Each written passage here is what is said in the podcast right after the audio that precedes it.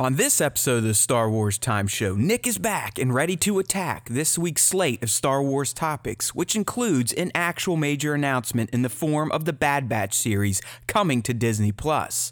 They'll also talk about Lucasfilm at SDCC at home, some Thrawn Ascendancy action, High Republic leaks, They're- they're ESB in there. and Like, Bank, there's- there's and a new Aphra audio adventure.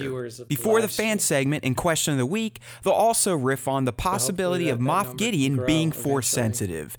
And finally, after a Battle of the Basics updates, the duo will I- I heap praise upon this week's top five plus one Star Wars fan artist features of the week. Cue the music. That's how these, these shows come.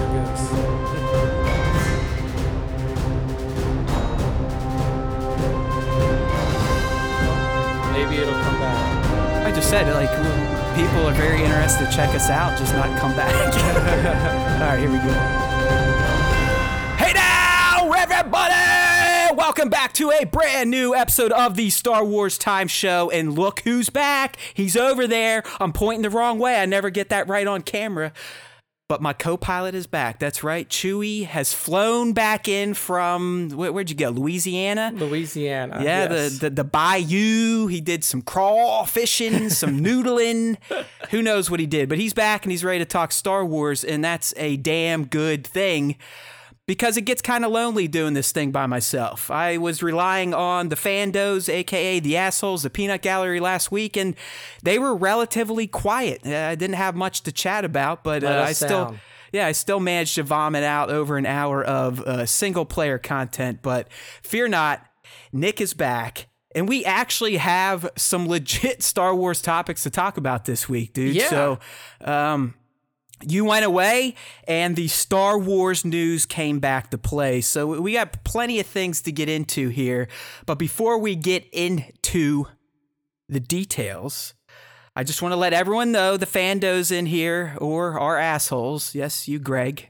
And no, you're not in Star Wars Time Show jail. I don't really even know where that shit's coming from. We love you. Star Wars time And the show. and the shot I just featured of Greggy Boys is hand hands down his best shot of all time, but it still wasn't good enough for Nick. Take it up with at that Nick C. I don't know what to tell you, Man, Greg. Yeah, multiple. Greg is a multiple time top five Right. Entry, so he needs to. But he, you he gets butt hurt a lot. So He does. we, we love you, buddy. We love you. Keep lighting your equipment on fire. Keep burning Mm-hmm. shit.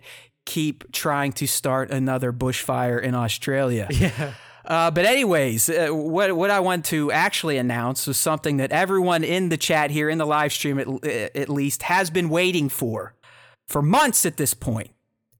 And that is the fact that the motherfucking hats have been ordered and they are being shipped to Star Wars Time HQ as we speak. Nice. 20 hats in total. All right, we're going to do a, a limited run here. And no, these aren't going to be handed out for free. Uh, we already give you a ton of shit for free, right? Yes. Who's paying our motherfucking bills?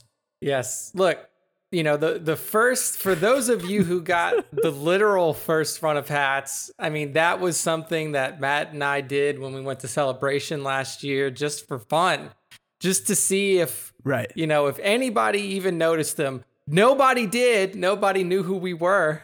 but, you know, some people I did. have- I did have one guy come up to me and act like we were an existing thing, and uh, who knows? Maybe he he thought SWT was Star Wars theory. Yeah. But I remember it very distinctly. I was wearing the hat, you know, Mm-hmm. front facing. and he comes up. He's like, "Hey, man, where'd you get those? Those are nice." I said, "Oh, you know, it's it's it's Star Wars time. Get with it because there's always time for this motherfucking Star Wars time." So. Uh, the hats are coming in. I need to figure out a, a way on the site, StarWarsTime.net, to uh, basically set up a store. Uh, I, I've got some insights from our buddy Jack over at X Clue Magazine. Uh, if you've gone over there to pre order some of the new uh, issues, which by the way, you should go check out right now, issue two is up for pre order in print, and the digital version is also out. And I have to say, Nick, you know, we, we did that article on the Black Series box refresh, right? Yep, yep. and I, you know, I kind of took aim at Gregory Titus's art. Uh, a lot of the community, they're they're a big fan of it, and it, I'm not saying his art is not good. It, it is great looking art. I, I just never. It's like, hey, it's it's it's grayscale. It's on a black box. So what? So even in my article, which we kind of split up, and, and really, Mm-hmm. you guys should go read the article because, by the way, some of you are in the article. Yeah, I If you didn't know some that. quotes uh, from you know we put out the poll. Do you like the boxes? Do you not like the boxes? We also had the the post out there as well, gathering some feedback. I, I guess I should just pull it up while we're, You're- we're you're talking the- about it. But here in the magazine they have some pretty uh, some some pretty good polls there from those of you who left thoughtful comments. So Right. As I'm pulling it up, I'll, I'll kind of keep telling the story here. But, anyways, Jack has all of us uh, contributors in a chat on IG, and he invited Gregory in because there's a, the whole issue. there's like a big interview with Gregory Titus, right? yeah, And uh, he's in the chat, and everyone's like, "Oh, it's Greg! Yeah, he's awesome, Greg. We love your art. We love your art." And I'm just sitting there going, "Like, fuck! I hope he doesn't read my article." Ti- because- Titus is like, who the fuck is Matt Haywood? Who is oh this? man, I felt like such a dildo, but I mean, I, I still stand by what I said. I just, I, I, I respect the guy as an artist. I think what he does is great, and everyone that loves it, you know, good for you. But I, I just, uh, his art in these magazines just never really. Uh, not magazine. I'm talking about on the, The boxes, boxes. Just, just never really did anything. So I have the magazine up now. Hopefully everyone can see it. Uh, one six shooters in here. Look at him. He's so cool. He even gets a, an image. He is part of the official team. Uh, but we're down here too, page 48, the Black Series uh, refresh.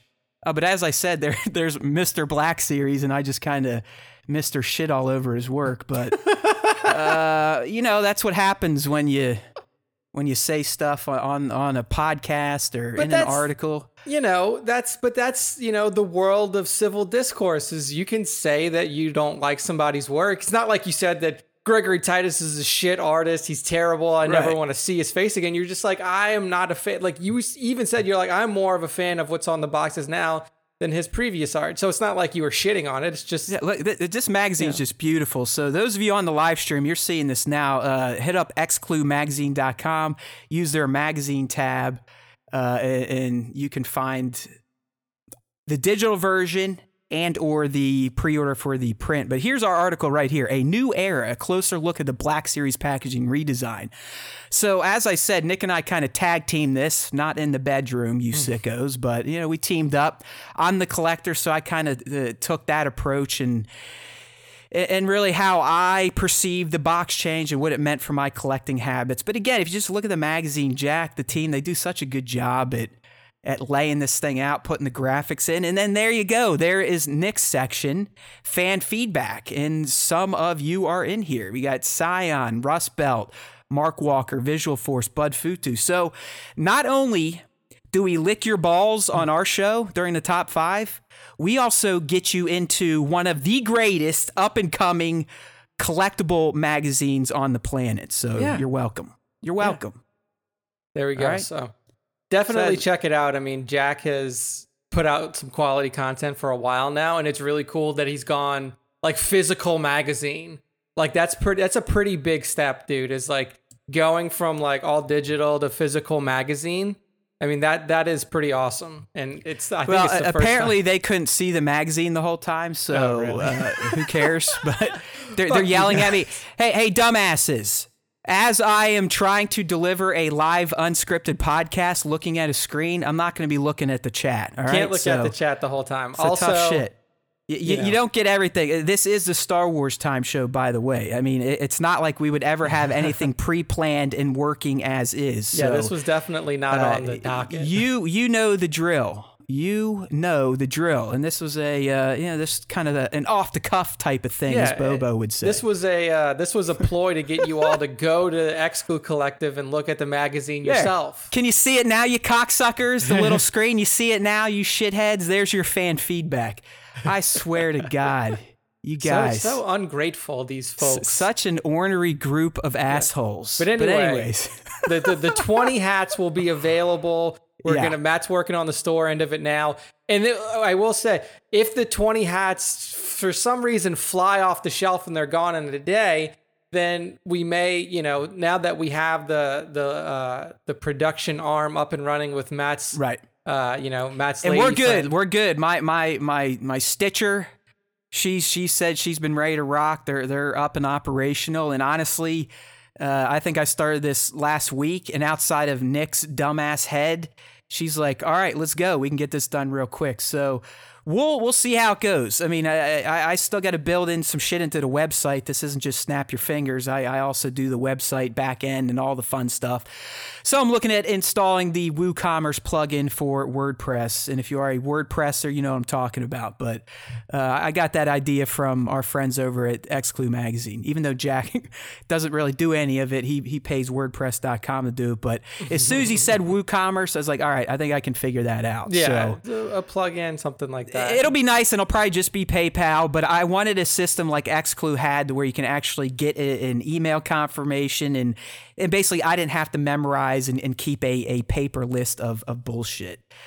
Uh, Retail price, guys. I, I don't know yet. I'm not trying to make money on these hats. Uh, I mean, I, I'll, I'll sell them at cost if possible. I, I got to figure all that stuff out. yeah. I I don't see the hats costing more than 20 bucks themselves and then you'd have to pay uh, shipping, Shipping, wherever you're at. So uh, yeah this Maybe- isn't a money making venture. This is just to uh, essentially shut like four or five of you the fuck up. I know, right?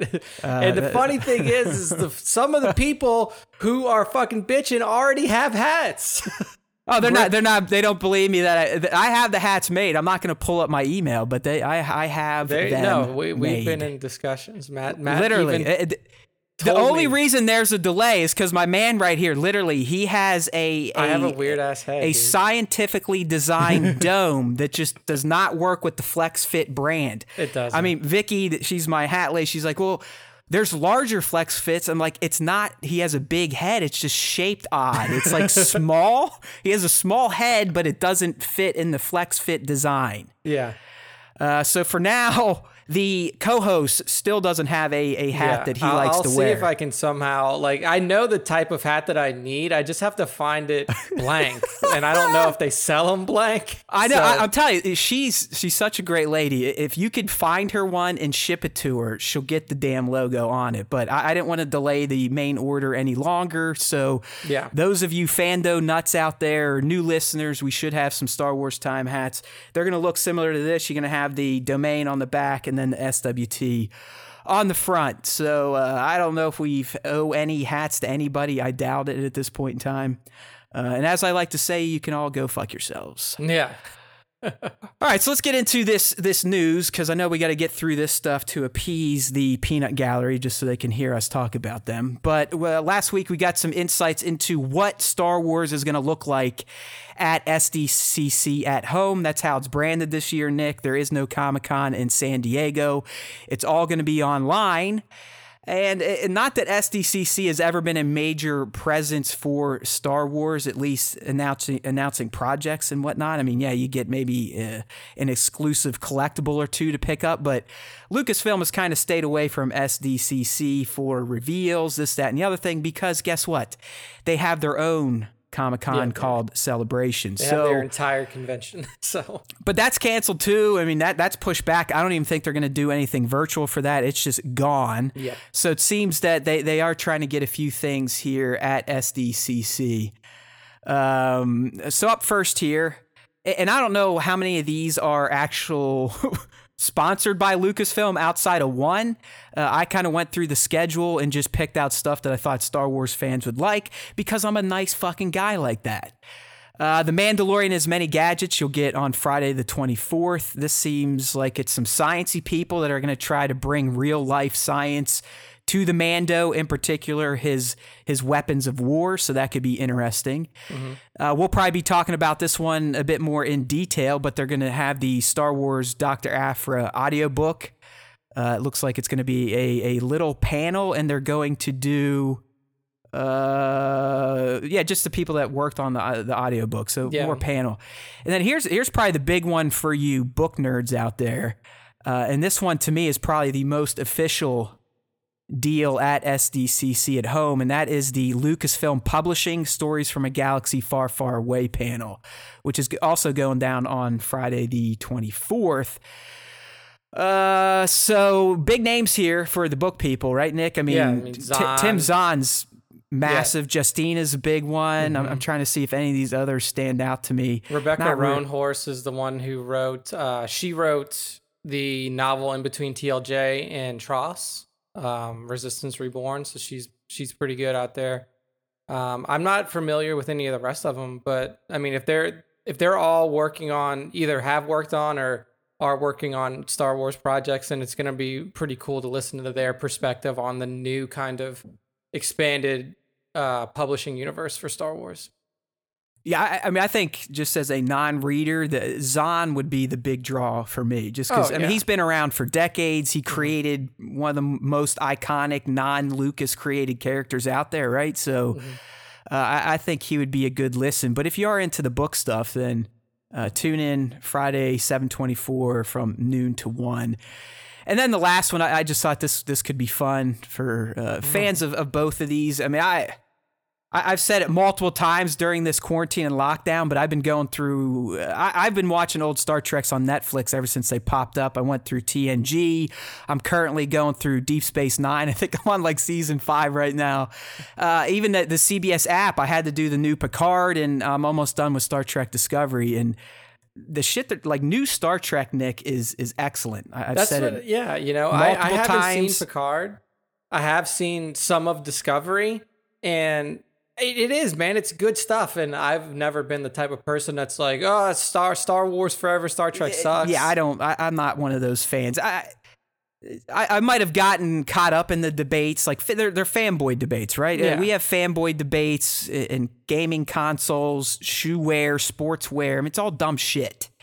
Uh, you know, I remember days. Oh, I got an Xbox. Oh, I got a PS2. It's like, well, who gives a shit? It's like, wow, does it matter? But, yeah. Uh, at, at, this point in time, I got them all. And guess what? I'm gonna get the PS5. I'm gonna get the Xbox, box, box, box, one Xbox Series too.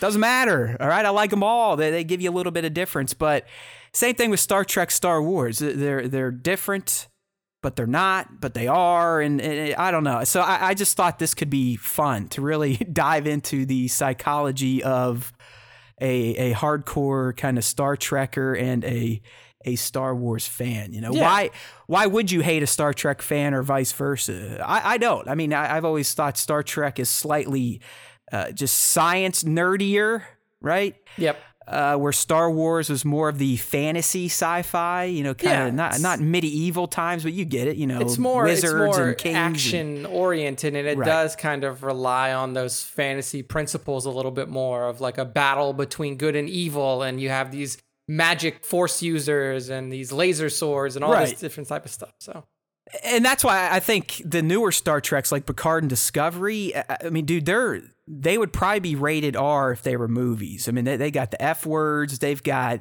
decapitations, Whoa. graphic violence. I, I mean, the, the, new Star Trek has definitely been infused uh, with a little more uh, Star Wars flair, if Mature you will. Mature content. Yeah.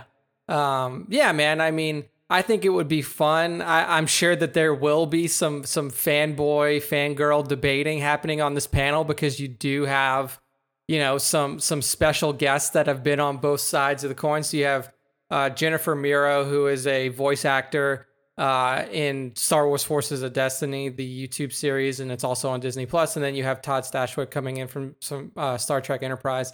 So um, you know, people from both sides of the coin. You also have. Uh, I like how they th- this new title, pop culture psychologist. I'm not using that as to say it's not a real thing, but that's like an interesting yeah, yeah, name. Sign me up, dude. I mean, yeah, that, that like, sounds can, like a fun job. That? Can Seriously. we can we rebrand our podcast to say that we're both pop culture psychologists? Because I think we can fall within that realm.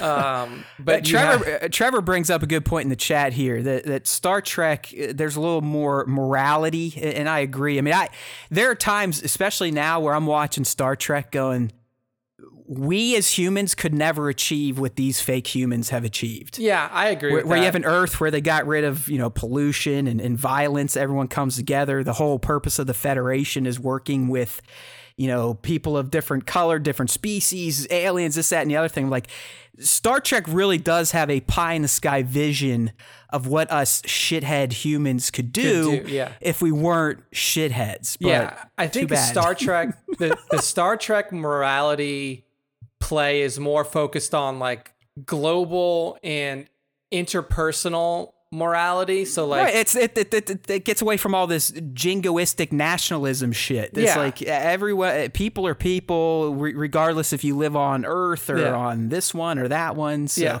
I know now we're getting all tree huggy, but it, it, I mean, Star Trek. You look at Star Trek, and there are times it's like, man, I wish I could live in in that. Yeah, in, in Star. Trek world, and then Star. Wars. Star Wars is way more focused on like personal morality. You know, you always like the the biggest thing Yeah, for every family Star- drama, a bunch of Yeah. cocksucking Skywalkers and Palpatines that fuck everything up for Yeah. hundreds of years. It's it's always it's it's more focused on the struggles that each individual hero or Yeah, villain has more than how Yeah, you there, know, there's the- there's the no harmony and, and unity in Star Wars. It, it's the opposite. I mean, Palpatine, if he showed up in uh, Star Trek land in their galaxy, he would just start nuking every planet. Yeah, He'd be he like, just- "Oh, you guys let aliens in your forces? There Yeah, you go. See you later. Death Star up. beam. Eat it." So. Uh, I I thought this would be a fun panel, but that's all you got at SDCC at home. You got four little flavors of Star Wars. There's a bunch of other stuff, but I mean, clearly it's not going to be uh, even remotely as uh, interesting, informative, kind of jazzy as the real SDCC would be. So, Yeah. uh, poop on that. But considering we can't get this shit under control, I would plan on SDCC at home in 2021 as well. Yeah, yeah. We'll see what Uh, happens in America. Yeah, don't worry. I can tell you, it ain't getting good anytime soon. All right, we were talking about Timmy Boy a little bit earlier. You know, he's going to be at that Lucasfilm publishing panel, and we got a little tease from his his latest Thrawn novel last week. Uh, Nick threw this up as soon as he returned back from slaying some bass and, and other things you can eat by catching it like a man. yes. Uh, but we got a what is this? This is an exclusive poster, I believe, you can get with Thrawn Ascendancy. This is via uh, Barnes and Nobles. So Okay, the, the right. poster usually the the Barnes and Nobles edition of any Star Wars book is going to come with an exclusive fold out poster of some sort. Um, the ones for the the previous Thrawn trilogy have always been pretty cool. So um, so what you're seeing image wise, yes, that is that's probably going to be what you see in terms of the poster. And then um, we also got a drop of the book's prologue. So not the first chapter, um, but the prologue of the of the book, giving you an idea of what you're going to be seeing, what you're going to be reading from this new prequel trilogy for Thrawn. So this is not going to be following up off of what we had already read from the from the new Thrawn trilogy. It's going to go back in time when he was a part of the Chiss Ascendancy still before he became an Imperial officer. Um, so really, the good stuff here is is first off, you're getting a younger Thrawn, um, much younger. So if you look at the image that's associated with the post on StarWarsTime.net, you can see that he looks younger. He looks like he's in his formative years. Kind of looks like a douche. kind of. He's like, meh.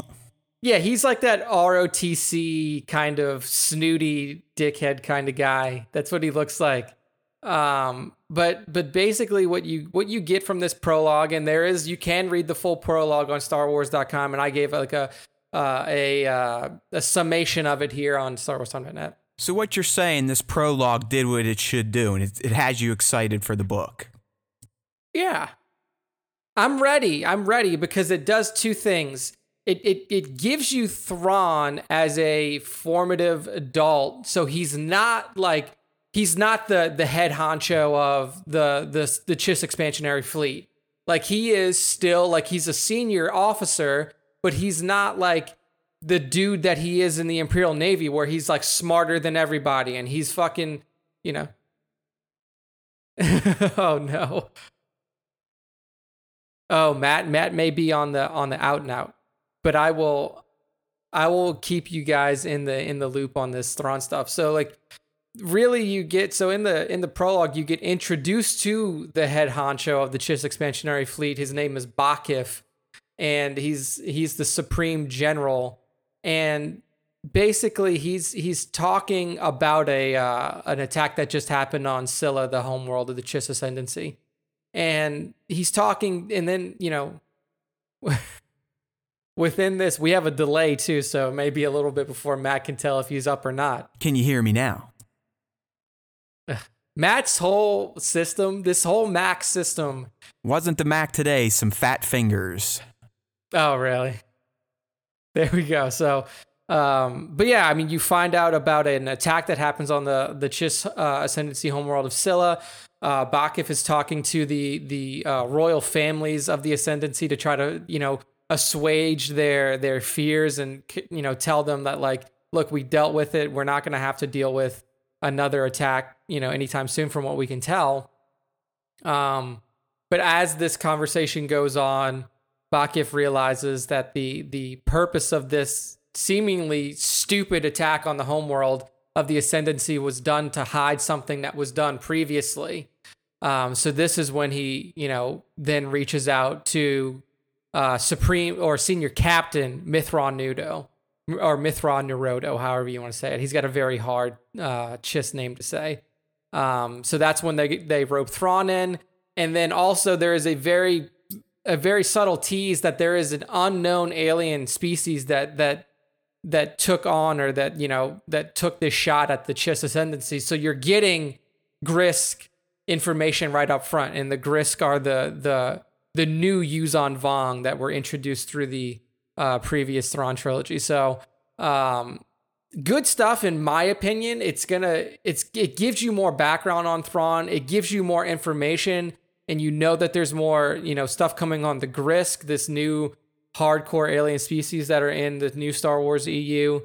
And you get to see the inner workings of the Chiss Ascendancy, which you only really got to see a little bit of in the last Thrawn book, uh, Thrawn Treason, through the uh, the interactions that Thrawn had with Got the ya. Ascendancy through Well, Admiral Al- Ar'alani and everything else. So good stuff. I'm, I'm they're looking forward they're to it. telling me they can hear me again. I, I just had to restart my Audacity, so who the fuck knows what the audio versions, audio only version's gonna sound like? But hey, uh, you know we can't have too many shows without a fuck up. So Yeah. Yes. You know, we had we had an audio. here we go. Yay! week. I'm back. Can you guys hear me?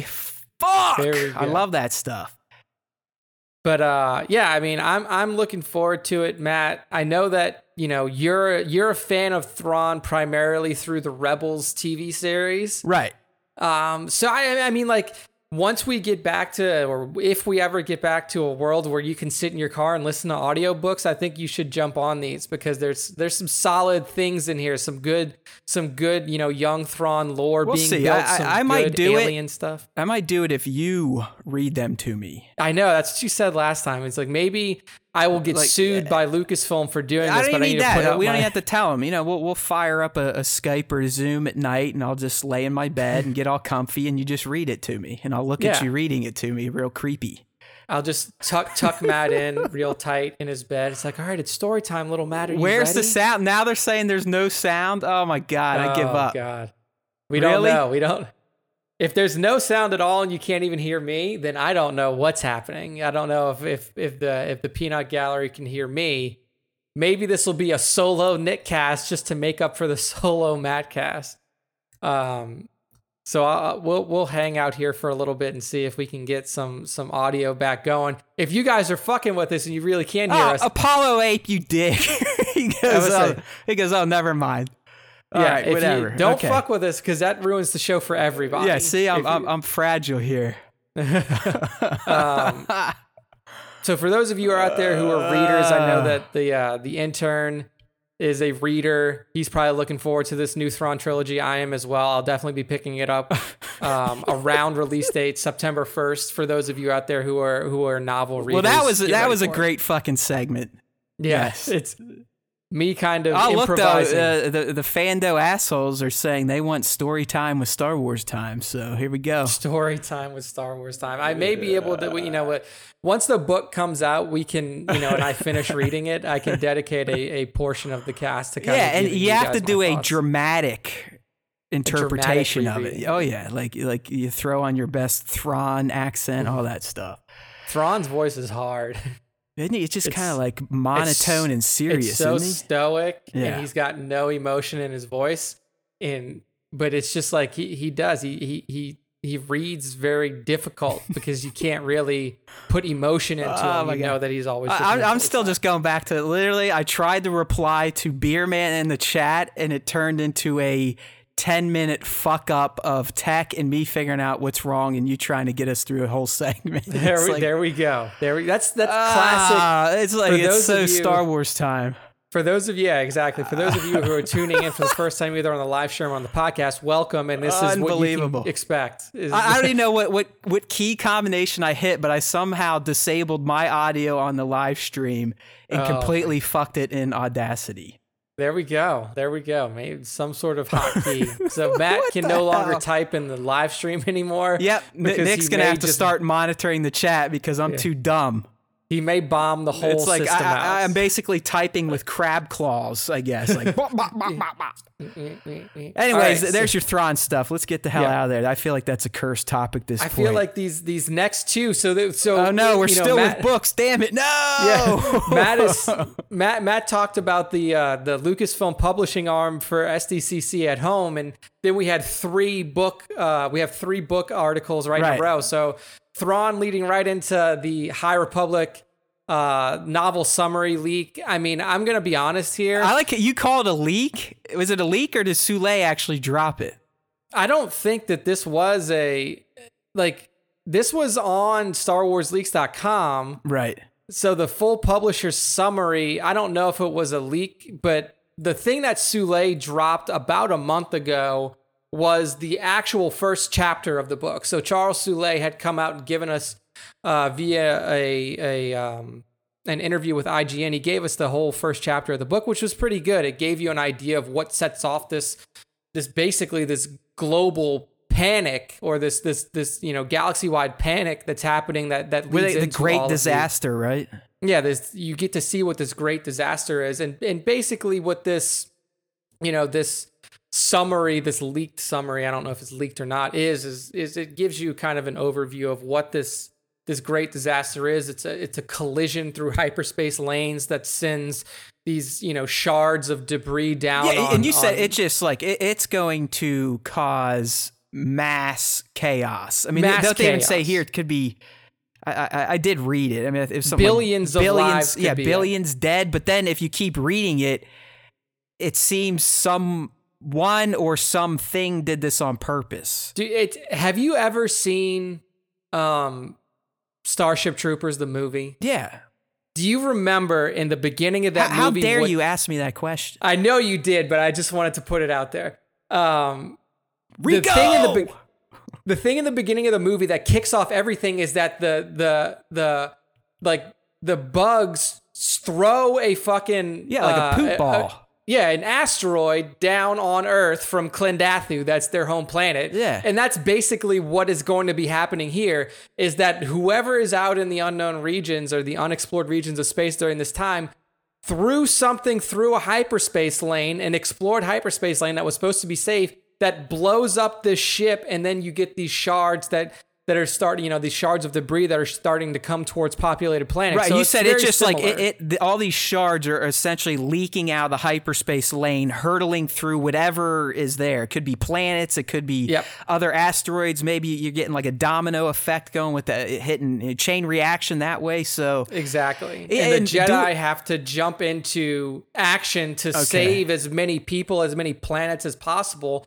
But they also realize, and that's what this, you know, this um, summary says, is that they realized that, hey, this wasn't just some accident. This wasn't just some random occurrence that happened in this hyperspace lane.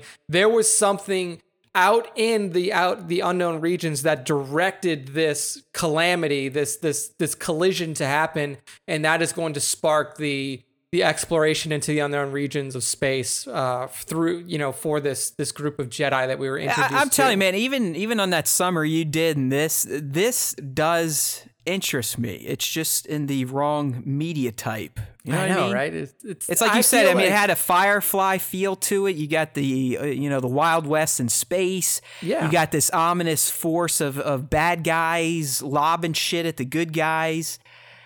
Th- There's a lot of potential here. I just I I know I'm I'm, I'm gonna let myself down on this one. It just it's not gonna happen.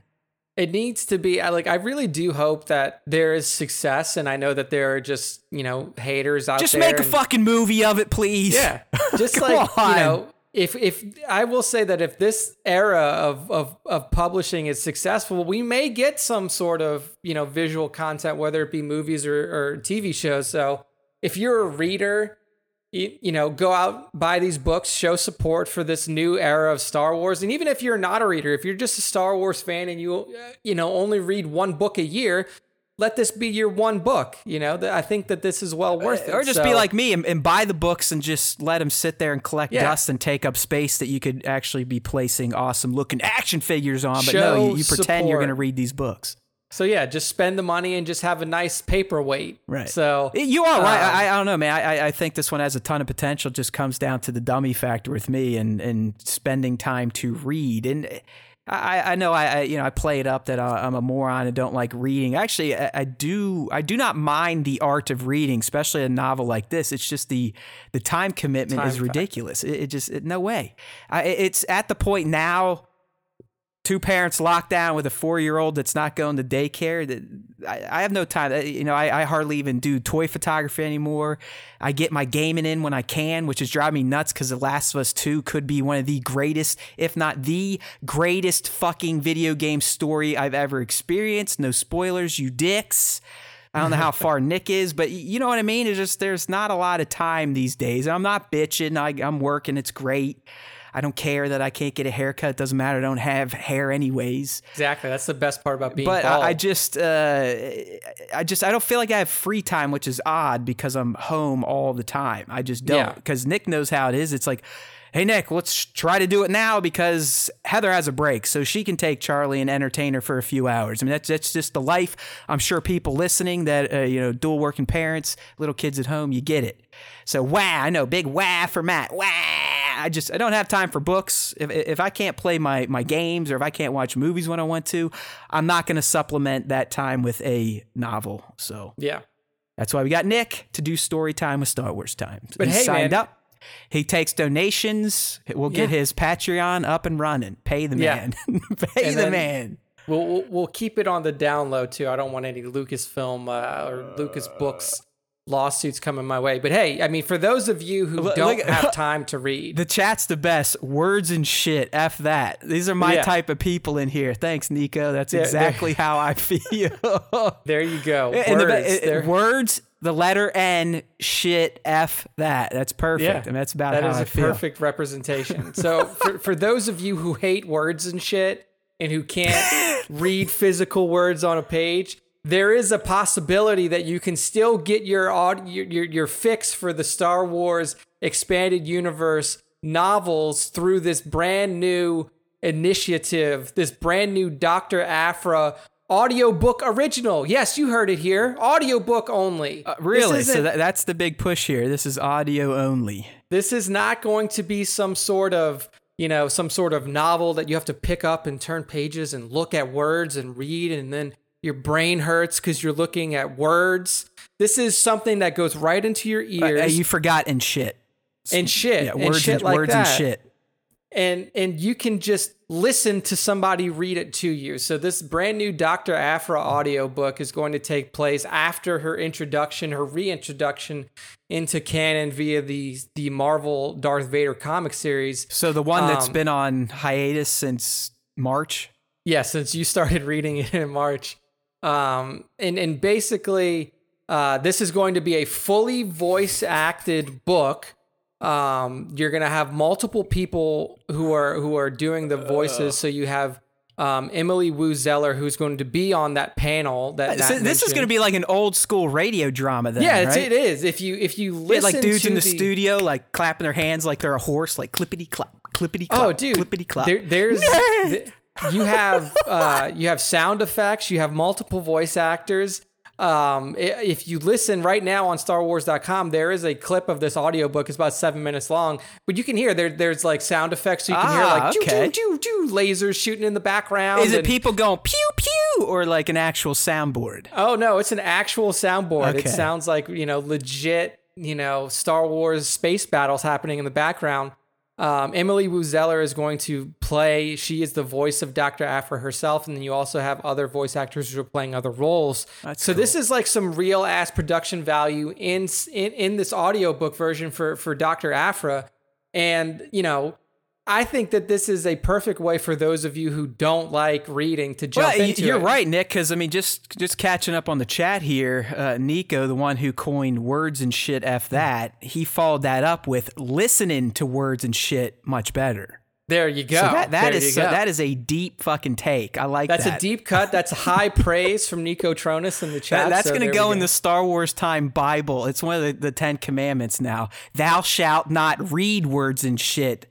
Thou shalt listen to words and shit instead. There we go. There we go. That's like the it. first the first commandment of the of the of the ten for Star Wars time. We don't know the rest of them yet. That was fantastic. But no, it also seems that that Marvel has done this. Uh, Beerman gave us a comment here. Marvel has done this with uh, a, a Wolverine the Lost Trail uh, radio drama. So this could be cool. And I'm a fan of Aphra. I mean, I, I started reading her back when Marvel rebooted all Star Wars. I think in 2015, she would pop up in in the Vader comics. Uh, she was getting her own. I actually started reading that one before the uh, timeout due to lockout here.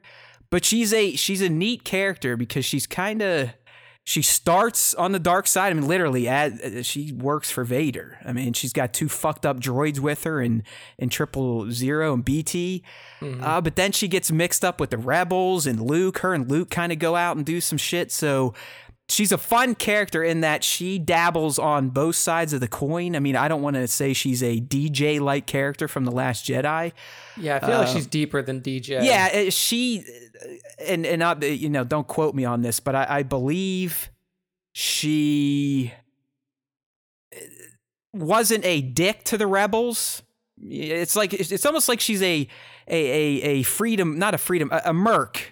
You know, Yeah, where- like mercenary. right, She's- you know, she goes it- where she's not really a bounty hunter, but she's like goes where the money is. or if they can help progress whatever her mission is, she'll work Yeah. with those people. But I, I just know personal. like Luke kind of liked her a bit. Not Okay. I, I'm not. I don't know if we're talking like in out in out type of like, but uh, he didn't think she was a shithead. Yeah. And that's you know that's good. That's a good high praise from Luke for for somebody in the Star Wars universe. They're not a shithead. So And that's exactly how Luke talked, right? Yeah, yeah. At least I mean, the last that- he- the last Jedi Luke definitely would have That been was like, yo, you're a basically- yeah, shithead.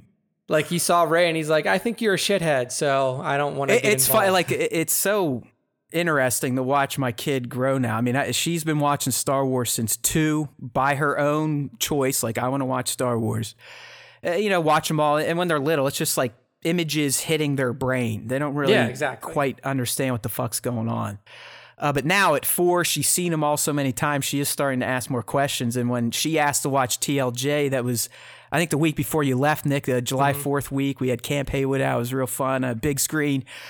Uh, but we're watching it, and she just started going like, "Dad, I don't really like angry Luke." And I said, "You know what, Charlie? There's a lot of people that listen to your dad's dumb show that would agree with you, and I do too. I mean, Luke really is a cock." Up until the moment on the ship where R2 calls him on being a cock, and then he softens a little bit, but he is such a dick face yeah. It just- until that was- moment until that moment with r2 calling him out he's just that that definitely is as anti-luke as it gets but we're, we're not going to get sucked down the old tlj shit on it rabbit hole today Yeah. but it, it was Um, funny just hearing my kid you know put two and two together like hey that's that's a different type of luke huh Yeah, yeah, Yeah. This is this is not what I'm used to out of Luke Skywalker. And then speaking of, you know, TLJ and sequel trilogy stuff, the uh, the piece of the audiobook that we get from StarWars.com does include Aphra tangling, not really fighting, but you know, she is she is in a in an interesting position with Maz Kanata from the sequel trilogy. So uh, one of the most infamous pirates in the in the Star Wars galaxy at that time. So um, go give it a listen. It's like seven minutes of of the uh, audio book that are that are out there right now for you to listen to on StarWars.com.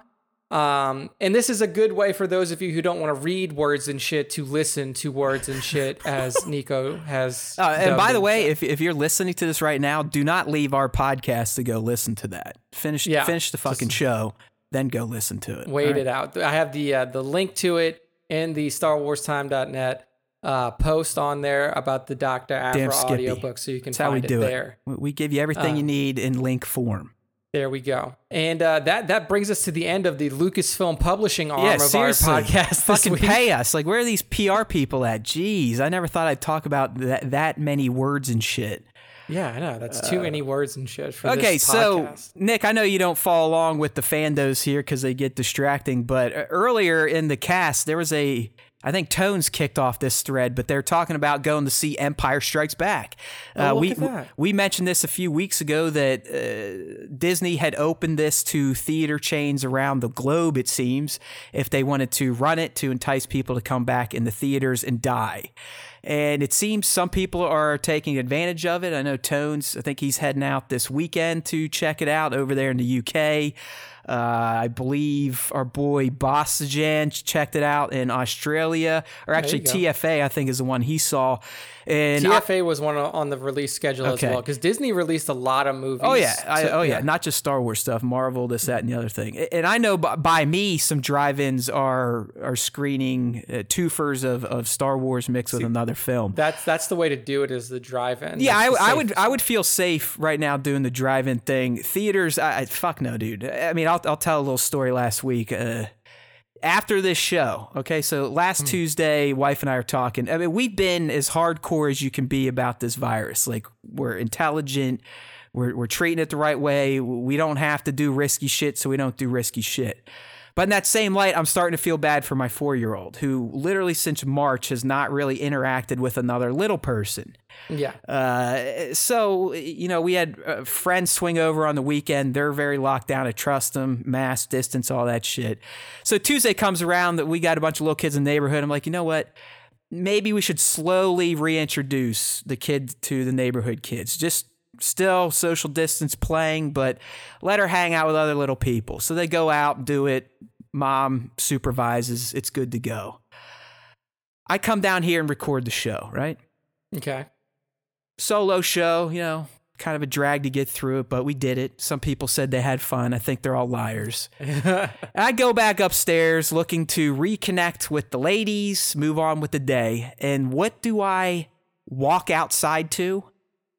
A fucking nine kid pool party in my tiny ass 14 foot hillbilly blue pool. oh my god. Okay? And we're talking from a guy that is immunocompromised, is takes this shit seriously, and discussed with his wife, you know, let's just open it up a little bit, slow baby steps. Yeah. Three three kids. It, it goes Like, from hanging outside th- with two other little kids for a couple minutes to a fucking pool party in a pool of, of nine kids where there is no distancing. They're literally on top of each other, jumping around. The pool looks like it's going to fall apart. Oh. I walk out, I text my wife and basically say, What the fuck type of brain damage do you have? like, how do we go from baby steps to a fucking party in the backyard? So I immediately like I'm like fuck you guys. I'm self isolating. I will be in the basement for the next 14 days. Don't bother me. Blah blah blah. So that's how my week went after the show, and I stuck to it. I was wearing a fucking mask in my house, really letting them know, like, you, you what the fuck's wrong with you people? Okay. Yeah, I mean it's we. So here's the best part. here, Here's the best part. I'm still trying to self isolate. Thursday, Heather comes in yelling. I'm like, okay, what's going on here? They're playing. Charlie put Heather's tooth through her lip. Oh my. God. So now God. Heather has to go to basically AIDS Central, like an urgent care or an ER. Oh. I no longer can be in my quarantine because she has to leave and she's not taking the kid. Yeah. So all that gets blown up. Here we are a week later. I'm still alive. I'm not dead yet. My throat's all fucked up. Who knows? Uh, but it was just it was it was a cracked out time. You need to go get your test done, sir. Uh, I, I- it's like uh, that's the thing. It's like uh, you get you, you're so mind fucked over all this that you're like, okay, I've been in a bubble and now I've had nine little Death Eaters outside spraying their their herpes everywhere. It's like, come on. Uh, but I've got over it now. But I think I am gonna go get checked out because I've got fucking shit in my throat. Maybe a lump there too. I was a tobacco chewer in life, so that always worries me whenever something get, starts going on in the mouth, throat Yeah. area. So uh, who knows? But anyways, like I said, back to uh, I, I really have no idea how we got on that. You uh, wanted to take the kids out to the uh, or take little Charlie out to a Oh drive-in. yeah, uh, right, and and, and, and going out to movies again. So really, Yeah. the whole moral of that story was I'm not even close to being ready to rejoin normal society. I, I, Yeah. That was a a clear test of I'm not ready. I, I'm not comfortable yet. Call me a fucking weirdo, a sheep, whatever you want to do. I look at the data. I see 60,000, 65,000. By next week, it may be 100,000 a day. Yeah, I'm going to stay inside from for the time being. Yeah, and if I'm going to the movies, it will be from the comfort of my vehicle. Uh, yeah, I mean, I live in Texas where they multiple counties in Texas have had to order morgue trucks now because the dead have filled up. The, oh yeah, uh, Nick's in Texas, so like his is going to be way worse than mine. But my county is on a uh, a mass mandate. It's so bad, we're almost a, a level four, at least for our state. So Yeah, I mean Texas fuck is. knows? I mean, luckily we our our governor, uh, I can't even think of his name right now. Greg Abbott is an idiot. I mean, like he's he's really stupid. So he did not have a a mandatory mask uh, mandate out there for a while, but now with the recent spikes, he has said like, hey. Masks everywhere, and if you're not wearing a mask, we can fine you two thousand dollars. So, um, that's at least that's whoa, whoa, in place that, that's now, the, the the Texas governor is now saying that. yeah, And Mm-hmm. he was the, you know, he and his big swinging dick. Yeah, let's open this shit up. No problem. Fuck it all. Fuck it. Yeah, then he realized, hey, And now maybe- he's like, now, uh, like, okay, whatever. Maybe, maybe there's still stuff out there. So stay safe, everybody. I know that there are differing opinions. I don't know how there are differing opinions on this, but uh, just think of one another. Don't think of just yourself. Yeah, you and, are- and be thankful you're not in Florida because Florida is Oh. putting out daily cases more than most of the rest of the world combined. yeah. So just stay, stay America, everybody. fuck yeah, coming to save the motherfucking day, yeah. Yeah. So just uh, keep keep keep your your fellow humans in mind when you're out there trying to get drunk at bars or something like that. Anyway, the the ESB news here is that ESB has reached the Yeah, guess what? one- People like Empire Strikes Back still. Yeah, I know. Say pe- people still like ESB, and it has now reached the number one spot in the U.S. box office for the third time in its history. Third time in 40 years. So you had the initial release where it was number one in the box office. You had the re-release in box offices in 1997 for the special edition where it was number one, and now you have it in the COVID era where it is now the number one grossing movie in all of the United States. For some of you out there, you're like, "Oh my god, that's so much money! Disney's fucking raking it in." the the likely gross for the three day weekend for ESB is about five hundred thousand dollars. Um, it was a, it was released across 483 locations in the U.S. and it's gonna get about five hundred thousand dollars. Now for a normal, you know, I mean, for a Star Wars release film, the the opening weekend of it, you could you could easily imagine a 150 million dollar opening. Um, so that just goes to show you what type of you know movie uh, attendance you have now in, in, in theaters. Very little. Four I- hundred I- eighty. it's a bummer, man. Like, like, don't get me wrong. It's I'm not like. Uh, I loved going to the cinema. It was a weekly hobby of mine. It was, it was just like doing this podcast. It was no different. I, I, I- we record on Tuesday. I would be at a new release or a movie I haven't seen Thursday night. Hands down, A list stubs, this, that, and the other thing at AMC. It was the best, but. I don't know how theaters are going to survive. I I mean, the, there's no movies coming out. They keep getting pushed back. No one's going to fucking go to these movies but the people that like playing Russian roulette. I it sucks. We're probably going to lose theater chains as they exist today. Probably will Yeah. not exist within a year or two. They they didn't adjust. I mean, like it's hard to adjust to something like this quickly, but it, it like the best thing that they could have done is you needed to immediately pivot to a streaming service of some sort. Eh, But even then, it's like eh, I get it. I, I like. It's nice to be able to watch a new movie from home, but someone that is an audio and video file. Unless you're a rich motherfucker, you're not recreating that AMC Oh, no. Dolby screen experience. It's just No. That's what I'm I miss the most. I eh, fuck people. I fucking hate people. I hate them more than ever. So there's nothing like going out. I, I would go by myself anyways. Yeah. It was the big ass screen, the sound, the recliners, the, the the subwoofers in your seat, so you're getting shit blown up your ass when you're watching these movies. I'm gonna miss all that. I mean, I, I Yeah. love getting stuff at home. It's great, especially for the kids' movies. Like, all right, Trolls World World Tour, let's do it. I don't Scoob, let's that- do it. But I don't Yeah. want a fucking Star Wars movie delivered to me brand new at home. I don't think that we're ever going to lose the cinema experience around the world. I will say that, I mean, here is a number that is probably not surprising for those of you who don't know it. In the United States alone, we have 50 states. There's over 4,000 movie theaters. Um, so you got to figure that that's what 80 movie theaters per 80 plus movie theaters per, per state you can expect some closures is what I'll say. Is like you're never like Regal is not going to fold in its entirety. I don't think AMC will fold in its entirety. Someone will buy them. I mean, when they were talking about AMC, at least well, Am- Amazon was being talked Amazon, about as buying I all this Amazon shit. Bought them. I, I did too. Amazon, I, I that you never know. I mean, then the AMC guy came out was like, "Oh, you've been you've been reading. We don't have money. We got money." It's like, who the fuck knows what's going on anymore? Yeah, I mean, I don't know. Just, says, let's blow this fucking world up at this point. Honestly, let's just all blow it up. Yeah. So Palpatine, I, send in the Sith fleet. Yeah, bring in the fleet, nuke this place, let us restart. But I mean, I will say that you know I was a, a, a Regal Unlimited subscriber. I think that they have now reactivated it since movie theaters are opening around the charged. country. But they're heck yeah, they they did not charge us. They they they basically said that we're starting it again.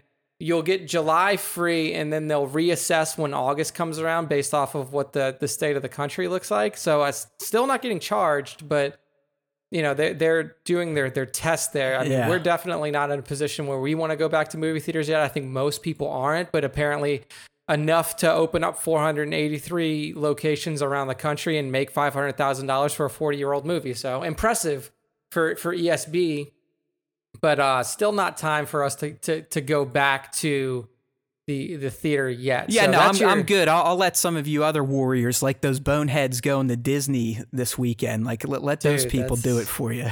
Did you? Is did everyone, or I guess at least Nick, did you first see Disney's ad to welcome people back where, you know, they're singing or wearing masks like, oh, welcome, blah, blah, blah? Well, the internet, right? Someone yeah. took it, added the shining music to it, and then yeah. anytime like a person would come on and say something, they just dubbed in like, stay away, don't come here. Keep yourself safe. We're all gonna die. It was it was so perfect, like having that eerie music behind all these people with their masks on, pretending that they're excited to have Disney open again. So I mean, it's to me like I I I just don't understand how people like you have to be one of the the the COVID deniers to go. Like you, you. That's in my opinion. It's not, dude. No, it's. I, I don't. I don't think it's that. I just people are fucking dumb. I think Spencer brought it up here. I'm not calling him dumb, but it, it's it's how humans are. It's like, well, I I don't know anyone that has it directly, so fuck it. Yeah, I mean, like I I I well, one, I do know people who've had it directly. My mom, one of my mom's friends that she taught with for years, died from it. Um, so I mean, like I and then you know one of my friends here in Austin, her grandmother died from it as well. So I mean, like I know people who who have had it, and I know people who have died from it. Um, but it's just like yeah, just because you don't know somebody who's got it, definitely makes it a little bit less of a threat for you. But like if you're going out in the public and you're going to a place like Disney where there's going to be thousands of people there, like somebody that you are in close proximity to there either know somebody who has it or potentially or has, has it themselves. It. I mean, dude, yeah. we, our numbers are to the point now, and this was just last week, and I, I will get off of this because I, I, hate talking about this shit, but just last week when we were at whatever numbers, America now has a ratio of every one in 110 citizen has the disease now. that's not that's not yeah! great. Let's go to Disney. Yeah. That's not great. That's not great. So I mean just Again, like as somebody who is a literal Disney Vacation Club right. member, like Disney's his I, life. Like Nick, you know, a lot of us we go to the the beach every year. Nick goes to fucking Disney every yeah, year. I, I mean, I love me and my family love it. Like we we have, you know, my brother's a season pass holder. We're all Disney Vacation Club members. Like, so it's not like I don't want to go and it's not like I don't like Disney. I love Disney. It's just like right now is not the time to do it. They no. showed like you've seen pictures, you've seen videos from it where like, you know, people are not social distancing on the rides. There's, you know, they oh, have oh, dude. The, I mean, just watch the, the video. As soon as they open the stores, I mean, all the retail stores are like, "Oh, you got to social distance." People are like, blah, blah, blah, yeah, you're, you're like all on top of each other. So it's just like there's no, and it's not like there, there's no way to enforce it in an open environment like that. Like you can't, you don't have enough staff No, members that you work can at Disney. you can just not in America. Yeah, well, you can't yeah, like, like look. America. I guarantee it in Disney Hong Kong, they're probably going around prodding motherfuckers if they're too close, right? yeah, like I mean, uh, commies can do whatever they want, uh, or people that believe in government can can kind of get their their citizens to buy in. But over here, clearly, we, uh, you know, there's there's a lot of boogeymans, a lot of Yeah, you- boogeymen you in, gotta- America. Everyone's against You gotta you. believe, you know, you have to you have to just believe that even if you get it and it doesn't do anything to you, that you could give it to somebody and it could do something harmful to them. So, um, yeah, Disney Open. I mean, I would suggest hey, maybe a away, good time to go if you don't like wait in lines, but I doubt it. I bet it's still fucking crowded. I, I, I would Dude, if you want to go to Disney, here's what I would do: go to Disney and then rent a hazmat suit for the, however long you're there, and then just go, just Right. go in a hazmat suit, like the real then- deal, like the ones in Outbreak or Contagion, you know, Yeah, you, like, you got like to buckle legit in. You have a, ass, not like you're wearing a fucking garbage bag. like legit ass hazmat suit. Yeah. Rent one out. You can go and then you can be safe. So, um, but yeah, that's out there. So ESB. I mean, that I honestly, I want one of those now, just so I can leave. I still have yet to go into another building since March. I uh, the f- I did go to Target last week, but only to their drive-up system, which is Target, by the way, fantastic touchless pickup. That's cool. If you That's have it nice. by you, but you just get through the app, drive up, you pull up, someone comes in, wings in your car, and you're off. Yeah, we've Uh, been we've, been moved on to Harry shopping. Potter Legos over here, so uh, she's on the Harry Potter Um, kick now. So we've been building some of the the uh, Hogwarts sets. Nice, nice. That'll be fun. That'll, you maybe you can get some Lego. Yeah, that, that's the next evolution of your of your toy photography career. I feel like is is using what is around you now in Lego form. So Right. We'll see if Matt can can pivot into that. Right. What we're gonna do now is we're gonna pivot into a story about Alden Ehrenreich Yeah, here. this Matt kinda couldn't even up- remember his name last week. Exactly. What did I call him? Like Aiden, Aiden, or, or Aiden. Aaron? Aaron Rich? Yeah. but this one just popped up right before we were going to go live. And, um, you know, Nick and I were talking offline about good old Alden. He's the guy that played young Han Solo. He's been in a few other films off the top of my head. Hail Caesar. Uh, was that the Coen? Bro- is that Coen Brothers? Coen or- Brothers yeah. movie, I believe. Uh, And then he's also got an upcoming Brave New World adaptation TV show uh, coming out, so you can keep your eye for that. But But they were um, he was he was, with uh, Esqu- Esquire, right? And they were Esquire, talking to yes. him, and of course they asked him about his time with Star Wars and and uh, is there going to be return to Han Solo? And he pretty much said it depends on what it is. It depends on how it's done. It depends if it feels innate to the story. Yeah, so that's that's his thoughts on returning to the role, which is interesting because we know, and I don't know how these movie contracts work. I don't know if there is an out clause based off of box office Right. performance, but these these main characters, so Donald Glover as Lando, Emilia Clarke as Qi'ra, and then Joonas and you know and uh, Alden as Han and Chewie. They were they were all in three movie contracts. So I don't know if that I'm pretty sure that's factual through the Kasdans. Yeah, because I mean was- the Kasdans, they were the lead writers. I mean, they, they both said like, yeah, there there was this was going to happen until it fucking failed. So Yeah, until it didn't happen. So I don't know if there is like an out in the contract clause, or if or if Disney basically just said, "Hey, you know, this this movie underperformed because of our own mis you know misguidance and stuff like that." So these contracts are now null and void, and you can feel free to not be chained down by that. But um, it is interesting to see like what his thoughts are on a return to Han Solo because Well, he sounds like all the other dickheads, right? It's just like I, I he sounds like Oscar or, or Daisy or John. Like, oh yeah, you know, probably not, but if it's right, it's right. Hey, fuck you. If the money truck dumps down, guess what? You're gonna be donning that blaster again, pal. Yeah, he'll he'll he'll be coming back. I do think that like us as Star Wars fans, like we we would ne- if we were in their position, there would be not be a, a moment of hesitation if somebody was like, "Hey, Nick, you played young Han Solo in the Solo movie and it didn't do well, but you know what? We're gonna bring it back for Disney Plus. Do you want to play Solo again?" Like there wouldn't be a moment in my head where I'm like, "Hmm, "Should I do this?" I'd be like, "Fuck yeah, I want to do this. Of course, of course, I want to come back and Well, play." Han I mean, Solo." he he also has some Star Wars PTSD, like like Hayden Yeah. and some of those that have been in fucked up Star Wars, where fans react that- to it badly. And you got to remember, this guy's production, as he said earlier, it's like they were like, "Hey, how come you haven't made a movie in two years? And he pretty much says, well, making Star Wars robbed three years of my life. Yeah, Because of how three fucked up that production was. They, they essentially had to reboot it eight months before the movie came out. Yeah, and that's why you had so much, you know, just weird happenings and like dis, you know, like disassociation with the the movie so close to the release of it is because they had to fucking refilm half of it, Right. if if not more. And um, Spencer's asking, like, would you want to come back if people were going to shit on you and be like, yeah, for the for the money and the chance to say I was in multiple Star Wars, I, I could care less what people say. Yeah, I, I- I think that you know that's the big problem for Alden, and then even like going back into the prequels for for Hayden is that you know when you are playing at a character like Poe or like Finn or Rey or somebody else, like a brand new character of the Star Wars universe, you have no, you know, you don't have a legacy to live up to.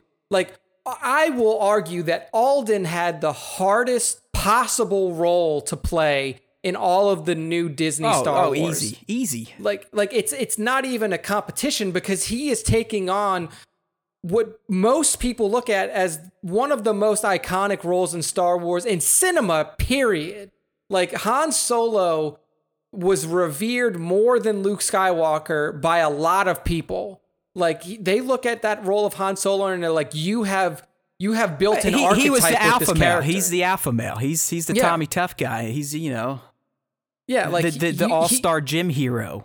Exactly. And you have, and then you had a guy who played it who didn't just play the role, he was that character. Harrison Ford is Han Solo in a way.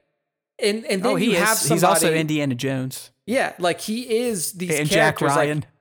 like like he embodies them. And then you have this kid who has I don't want to say limited acting experience because he had acting experience. He played stage roles and stuff like that too. But like you have this guy who's coming into it, and you're like, dude, you don't realize what you're doing right now. Like just like Hayden, like it's like Hayden, do you realize that you're not just playing any role here? You're not playing Poe or Finn. you You, are everything. playing Anakin Skywalker. Literally the entire reason and onus that this fucking Star Wars experiment exists. Like for for him for Hayden, it was an impossible role to play. And I think for Alden it was similar. Like you are playing the iconic character of Han Solo and and there is a high possibility that no matter what you do, there like you could play it perfectly. Oh yeah, you're, you're not going to please And- everybody. Yeah, like people are going to hate you. They're not going to hate your performance. They're going to hate you personally.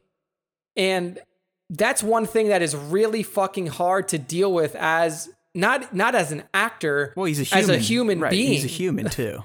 Yeah, like as a human being to know that people like want to fucking throw bricks through your window or like sending you death threats because Yeah. of a role you play. Thank like, God for social media. with. Social media has just made the world such a better place and has made humans even better themselves. I mean, it Dude, really like- is the greatest thing ever. like even going like this doesn't just extend to like Star Wars and like high profile stuff. Like if people follow the video game world, Oh my like the, God. the girl who voice acted Abby in The Last of Us 2, who I'm a huge fan of, Laura Bailey is an amazing And, voice and actress. she only voice acted her. She's not even the body double. Yeah, she's she like she did some of the body stuff, but not not most of it. There were pieces like she got multiple death threats through social media just for playing a character. She didn't even do anything. Like Abby wasn't even a character in The Last of Us One. Right. This is a brand new ass character who had no who, who had nothing to do with the story until Last of Us Two. There were people literally sending her death threat. I mean, it's insane.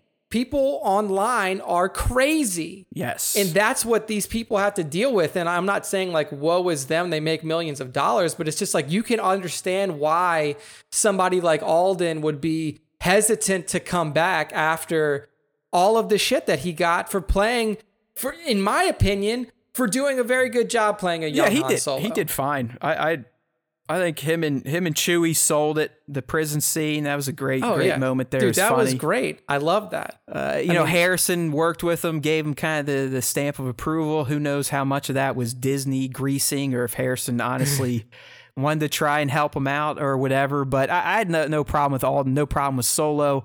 Uh, it doesn't sound like a, a sequel is in the works in, in terms of a movie. At least that's what he said, or, or you know, he's playing dumb. Uh, but as Nick kind of hinted here, Alden did say, I've heard some stuff, but nothing concrete. So hopefully that some stuff is something in the form of a continuation on Disney Plus. I, I don't Yeah. think there's Solo as a movie. Just it's not going to happen. I mean, it's it's it's like a rotten egg to Bob Iger and the Disney brass. Not that Bob's even there anymore, but I still think he influences all them because he is the emperor. Yeah. Uh, but no, it- it definitely would. We're, we're not going to get a movie, but uh, Disney Plus would be a, a great home for that, and, and we've talked about that in the past. So Yeah, we talked about it last. hopefully that know, that was our question some stuff is actually something, and not Alden just having something stuck in his throat.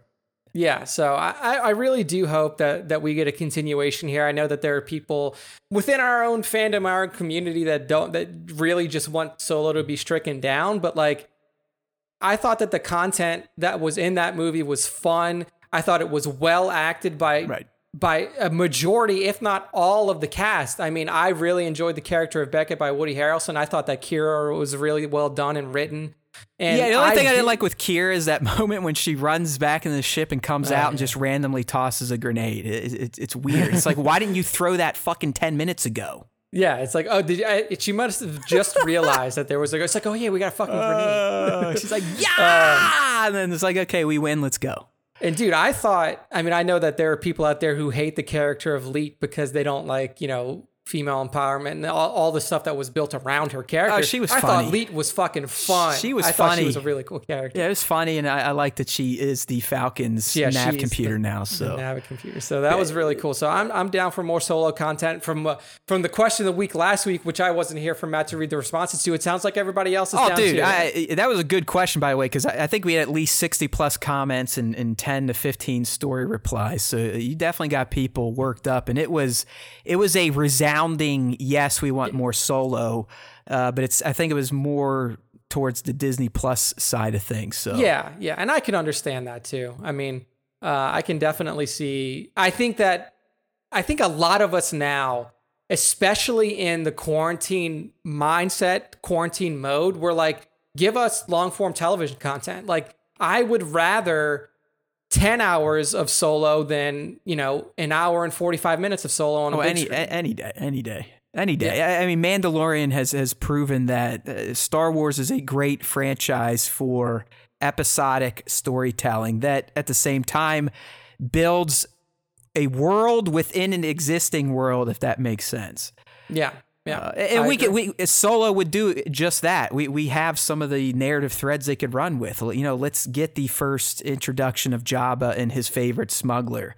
Let's see him become the top smuggler. Let's see the spice dump.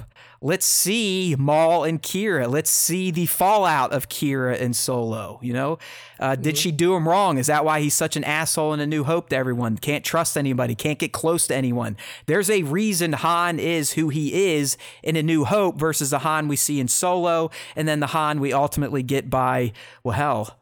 Uh, the rise of Skywalker, you know, someone Yeah. willing to be channeled back to tip his son back over to the light. So, uh, yeah, Disney Plus, slow burn it, build a world within a world, expand upon concepts we've only heard about in, in passing dialogue. That's the type of shit I like. I mean, the fact that they made a full movie based on the opening sentence of Star Wars' crawl. That's what right? I like. That's the Yeah, that's peeling shit back. That's giving us super fans a little bit deeper dive into the property versus what you just get in the mega movies. Mm. So So I'll, I'll since I wasn't here to give my take on on the solo question last week, here's what I would want.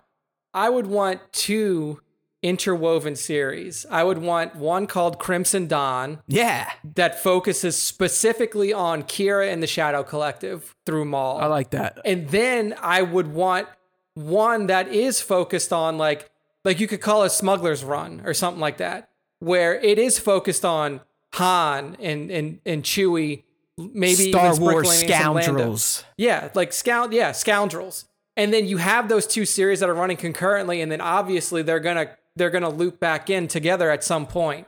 They're going to intermingle again. I think that would be the perfect way to do it because you have so much content that you could focus on now that you know that Qi'ra is really involved in No, the I mean, dude, Dawn I- side I'm, of I'm popping a chub just thinking about the Crimson Dawn series. I mean, come Yeah, on, dude. you're talking about my number two at this point. I mean, Maul Yeah. would be a, a lead on that series. He would have to be a lead on that series. Exactly. Uh, and I'm sure Ray Park would, would love to take the work, and uh, I'm sure uh, Homeboy would love to voice Sam. it. So, Yeah, Sam would. uh, speaking of with- Sam, I actually, uh, me and the little one threw up the the Force Unleashed this week.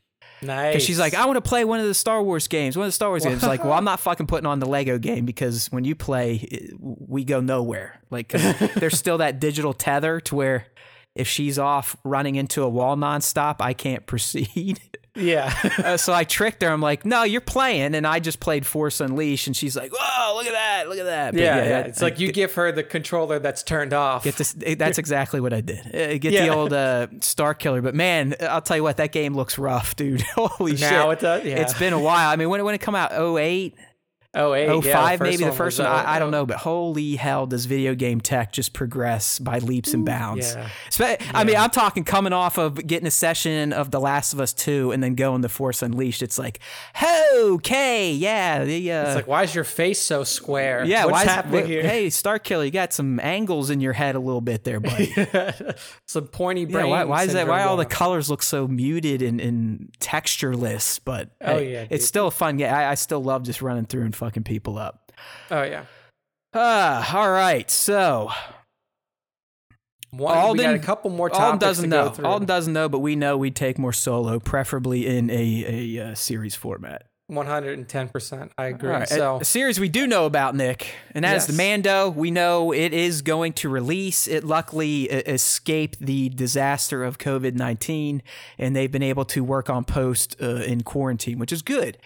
Uh, but recently, uh, our buddy Giancarlo Esposito, one of the best uh, character actors of our time, uh, I first became aware of him as Gus in Breaking Bad, but have uh, anywhere he shows up now, even in those silly Maze Runner movies, I just I like the guy. He is a he's a he's a, an actor's actor, if you will. You know what I mean? Like he he channels his characters, he gets inside of them and becomes that person. So yeah. uh, he was talking with it looks like Entertainment Tonight and then Star Wars stuff on Twitter picked this up and. Uh, as I say in the article here, I was way too lazy to transcribe it. I mean, get the fuck out of here. Uh, I'm not going to do that. But but to kind of sum up what he was saying, he, was talking about his character of Moff Gideon and how he sees his character and the fact that he does look all regal and graceful and he is seemingly running the remnant empire. Uh, but he also goes into he's like but he can wield this dark saber. He can take care of himself. He can fight and do his own dirty work which according to Giancarlo creates the possibility and this is his words, the, yeah. the possibility that he is one of the ones almost like uh, Neo from the Matrix. So what he's saying is that he is going to bring in a a a a digital world and and really the Mandalorian is done inside of imperial computers. This is not a real thing that's happening in Star Wars. This Right. is all digital. He's Neo. His his name is actually Neo, and Yeah. what we're what we've been watching is a prequel for Matrix Four. exactly. That So that's what is- the Mandalorian is. We called it. Print it. Take it to the bank. It's been broke here on the Star Wars Time yeah, Show. We we got it. But you, no, but I mean, I don't know if you listened to the clip, Nick. I, Yeah. uh, I, I you, you're for damn sure. I'm not going to try playing it right now, especially because we've already had a a disaster tech issue on the show. Uh, but to me, the ones do sound like Force users. I mean, I, I guess you could argue maybe he was a former Mandalorian. Uh, that's how he knows about Din and, and this, that, and the other thing, and how he got the dark saber. Uh, but I also kind of want to take it back to where we were speculating on after we learned about the Kaminoan scientist in the show.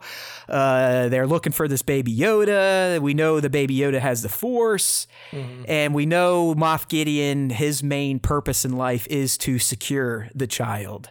exactly. Uh, so I think we we've kind of taken in the fact that he may be trying to science himself yeah. some force powers or Yeah, science like- himself a a unit of of force sensitive troopers stuff like that Mhm. Gene gene therapy is like what's you know like is a scientific like it's like a science fiction thing, gene therapy. I don't know if it's real or not.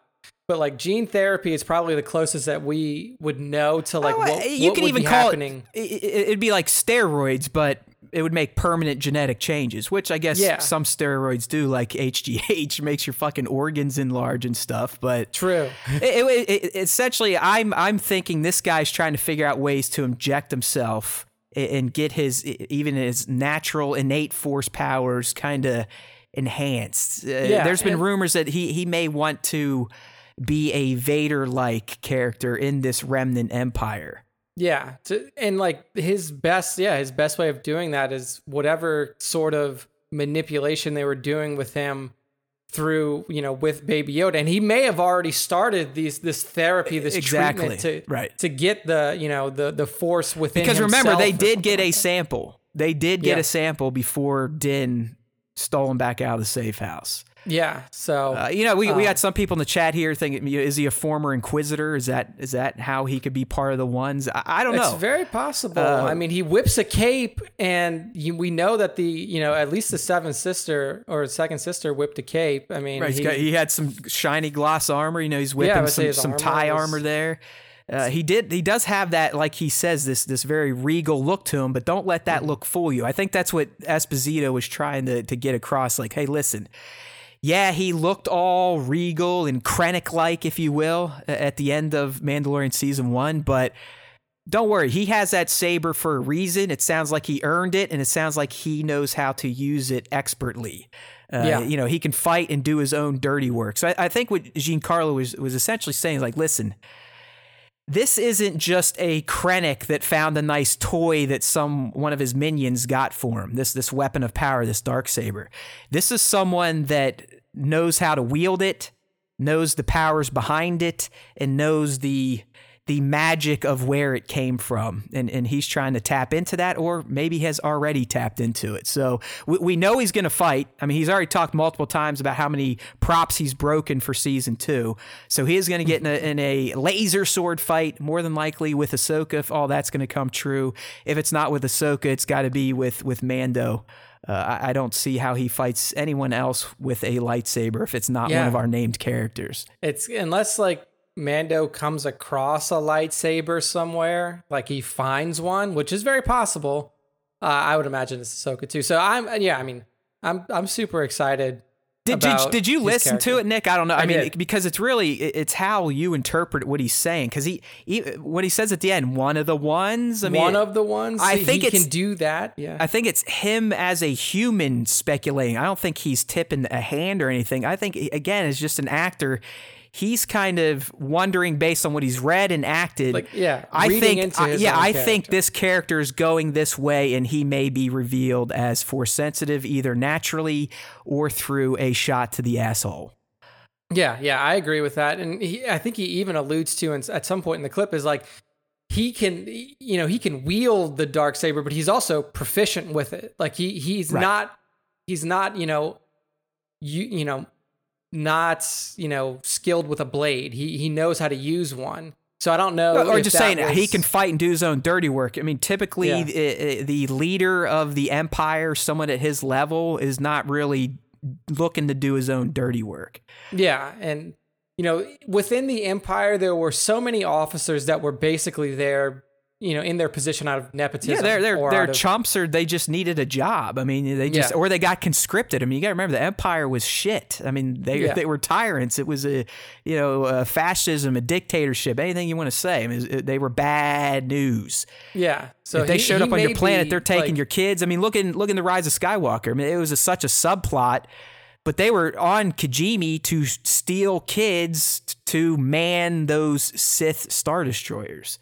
Yeah, yeah. I mean, it's it's it's crazy. So he may have been like an actual, like he actually earned his post. He actually was a soldier, a fighter who who you know survived and. Well, I mean, again, way c- into- he could have been a, a, a Mandalorian super commando that that, that joined yeah. the Empire when they took over Mandalore. I, I- who knows? It, it was a it was a fun little bite. I'm sure it was just Giancarlo doing what he's paid to do, teasing stuff, getting some clicks, and getting idiots to talk about it, and, and he did his job. So I do have to mention from the chat here, one six shooter has a, a great name for the remnant remnant empire that we're going to steal, even though he has trademarked it. the Rempire. The Rempire. I Yeah. like it. All right, so we speak your name, Trevor. Rempire it is from here on out. All right, so here it is, man. The big one, the big news that kind of came out of left field. I, I, it was odd that this got released on a Monday. Monday is not a big PR day. That's usually Tuesday or Thursday. Uh, definitely Tuesday for video games. Usually Thursday for uh, cinema. But hey, Lucasfilm dropped it out. I, I, I think it was an error, to be honest with you, because when they posted the official post on StarWars.com, it got deleted and then Yeah. reposted. Uh, but Lucasfilm has announced the next animated Star Wars series, and it is called The Bad Batch. You know what it makes me think of? This, just real quick. I wonder if our buddies at Mad Engine, our buddy Action Figure Snap, we got a Bad Batch T-shirt, We did. and I wonder if they ordered those shirts to be made because of this. we have this shirt. Yeah, it's the blue one. I mean, it doesn't look like that. It's it's a blue shirt and it has Clone Force 99 on it. It says the Bad Ah. Batch right up top. There we go. Hey, look at that. We already got motherfucking series shirts just like we got that. merch already, guy. Where the fuck are y'all? We knew about this weeks ago. Of course. We sh- if we were like Kessel Run Radio, we should just said, "Hey, they're gonna make another Clone Wars series, but it's not gonna be with the main characters." Yeah. Uh, and yeah, okay, we'll give them their credit. I guess they hit here. I, I don't specifically remember their first reveal being that it was going to be the Bad Batch. I know eventually they kind of supplemented that it may be the Bad Batch, but trust me, they are taking their victory laps on Reddit and on their YouTube channel, and they look smug as fuck. But I guess I probably would too. Uh, either way, I still think we're better than them. Uh, but here we go. We're so definitely more We are getting a. it- this is official. This is dropping in 2021. This isn't fan series. This is the real deal. Lucasfilm Animation is picking up with the Bad Batch that we met in season seven of the Clone Wars. So we got who we got: Hunter, Wrecker, Tech, and fuck. uh, what- it, Ah, wasn't Hawkeye. It was the, the- sniper guy. Yeah, the sniper guy. Damn it. sharpshooter. Oh No, well, no. I fucked that up. I'm a loser. But anyways, the, the Bad Batch is coming back, and the, the this series is going to be set post the events of the Clone Wars, which is quite nice. So we should get narratives that revolve around these guys trying to navigate their way in a post Order 66 universe. So the Empire is rising um, I, d- it, they didn't really make a, a, a uh, they didn't make it a thing. I'm talking about the Empire, Nick. They didn't make it a point to go around and kill clones, right? They just figured they they die out because they were all accelerated anyways. Yeah, I mean, some of the, I mean, you know, most of the clones were still under the Imperial programming, so they just became stormtroopers, and then they just assumed, which is why later in, you know, the the Imperial reign, you have uh, people being conscripted, people being uh, recruited to join the Empire, but they just assume like, hey, these clones are going to die out anyway, so it's not really a big deal. Um, Yeah, they're asking. Po- yeah, the, the the Bad Batch is going to take place. It's gone. Post, like the yes. Republic's gone. Post Order sixty six. The Empire is rising. That's when this is going to be set. Uh, so Crosshair was the Yeah, Crosshair. There we go. So we'll be following those guys, and you have to assume Echo's still with them. Echo is going to be involved, I would imagine. Yeah, and, and sure. I would think, I think the tone this show is probably going to take is them going around trying to find named clones, Cody, Wolf, Gregor, you know, shit like that. I mean, we know Gregor and Wolf, they make it in the Rebels, so there's a story to be told there. Uh, this isn't in the, the official press release, but the bozos that supposedly leaked this, uh, they they're, they're saying Rex and Ahsoka will kind of cross paths with the show, but they're not going to be Makes- a main focus, which Yeah. which does make sense. makes sense. Yeah. Uh, we're, we're just a general feedback from our chat. Doesn't seem like too many people were uh, huge fans of the Bad Batch. Um, I mean, I think that the way that they're built, the way that that that Filoni and and crew built this this team is that they are they're like specialists and they're supposed to have their own quirks and personalities that would make a really cool series to bounce off each other. I know this isn't necessarily what people would want right out of the gate in terms of new animated Star Wars content. Like you probably wanted some sort of Rebels follow up or something like that. But I think this this will be interesting to watch because it is such an inflammatory period right. Of of the galactic civil war that's happening here. I mean, it's it's and it says here the, in the press release it says in post Clone Wars era they'll take on daring mercenary missions as they struggle to stay afloat and find new purpose. So I think that specifically for these characters, it's going to be cool to see how they adjust and how they stay off of Imperial radar. I think. Well, yeah, because um, they weren't they weren't normal anyways. I mean, they were mm-hmm. they were all uh, uh essentially defective, but in a good way, to a point that they could be used to do some of the really fucked up missions.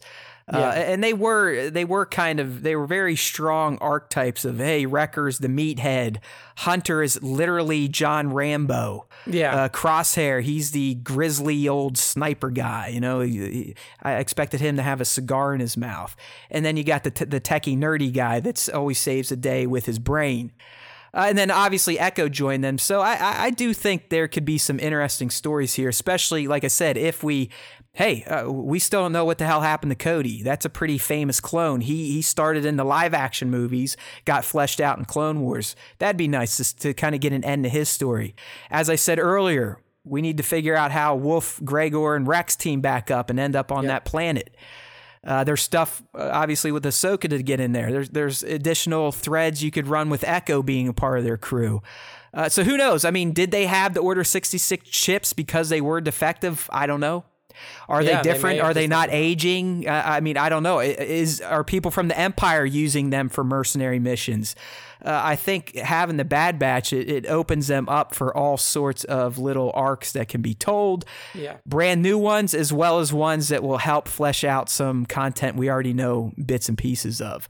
Yeah, uh, I, I'd argue I would have there are other characters from Clone Wars that probably would have been more interesting. I mean, I think every one of us would raise our hands and be like, "Hey, just give us Rex and Ahsoka."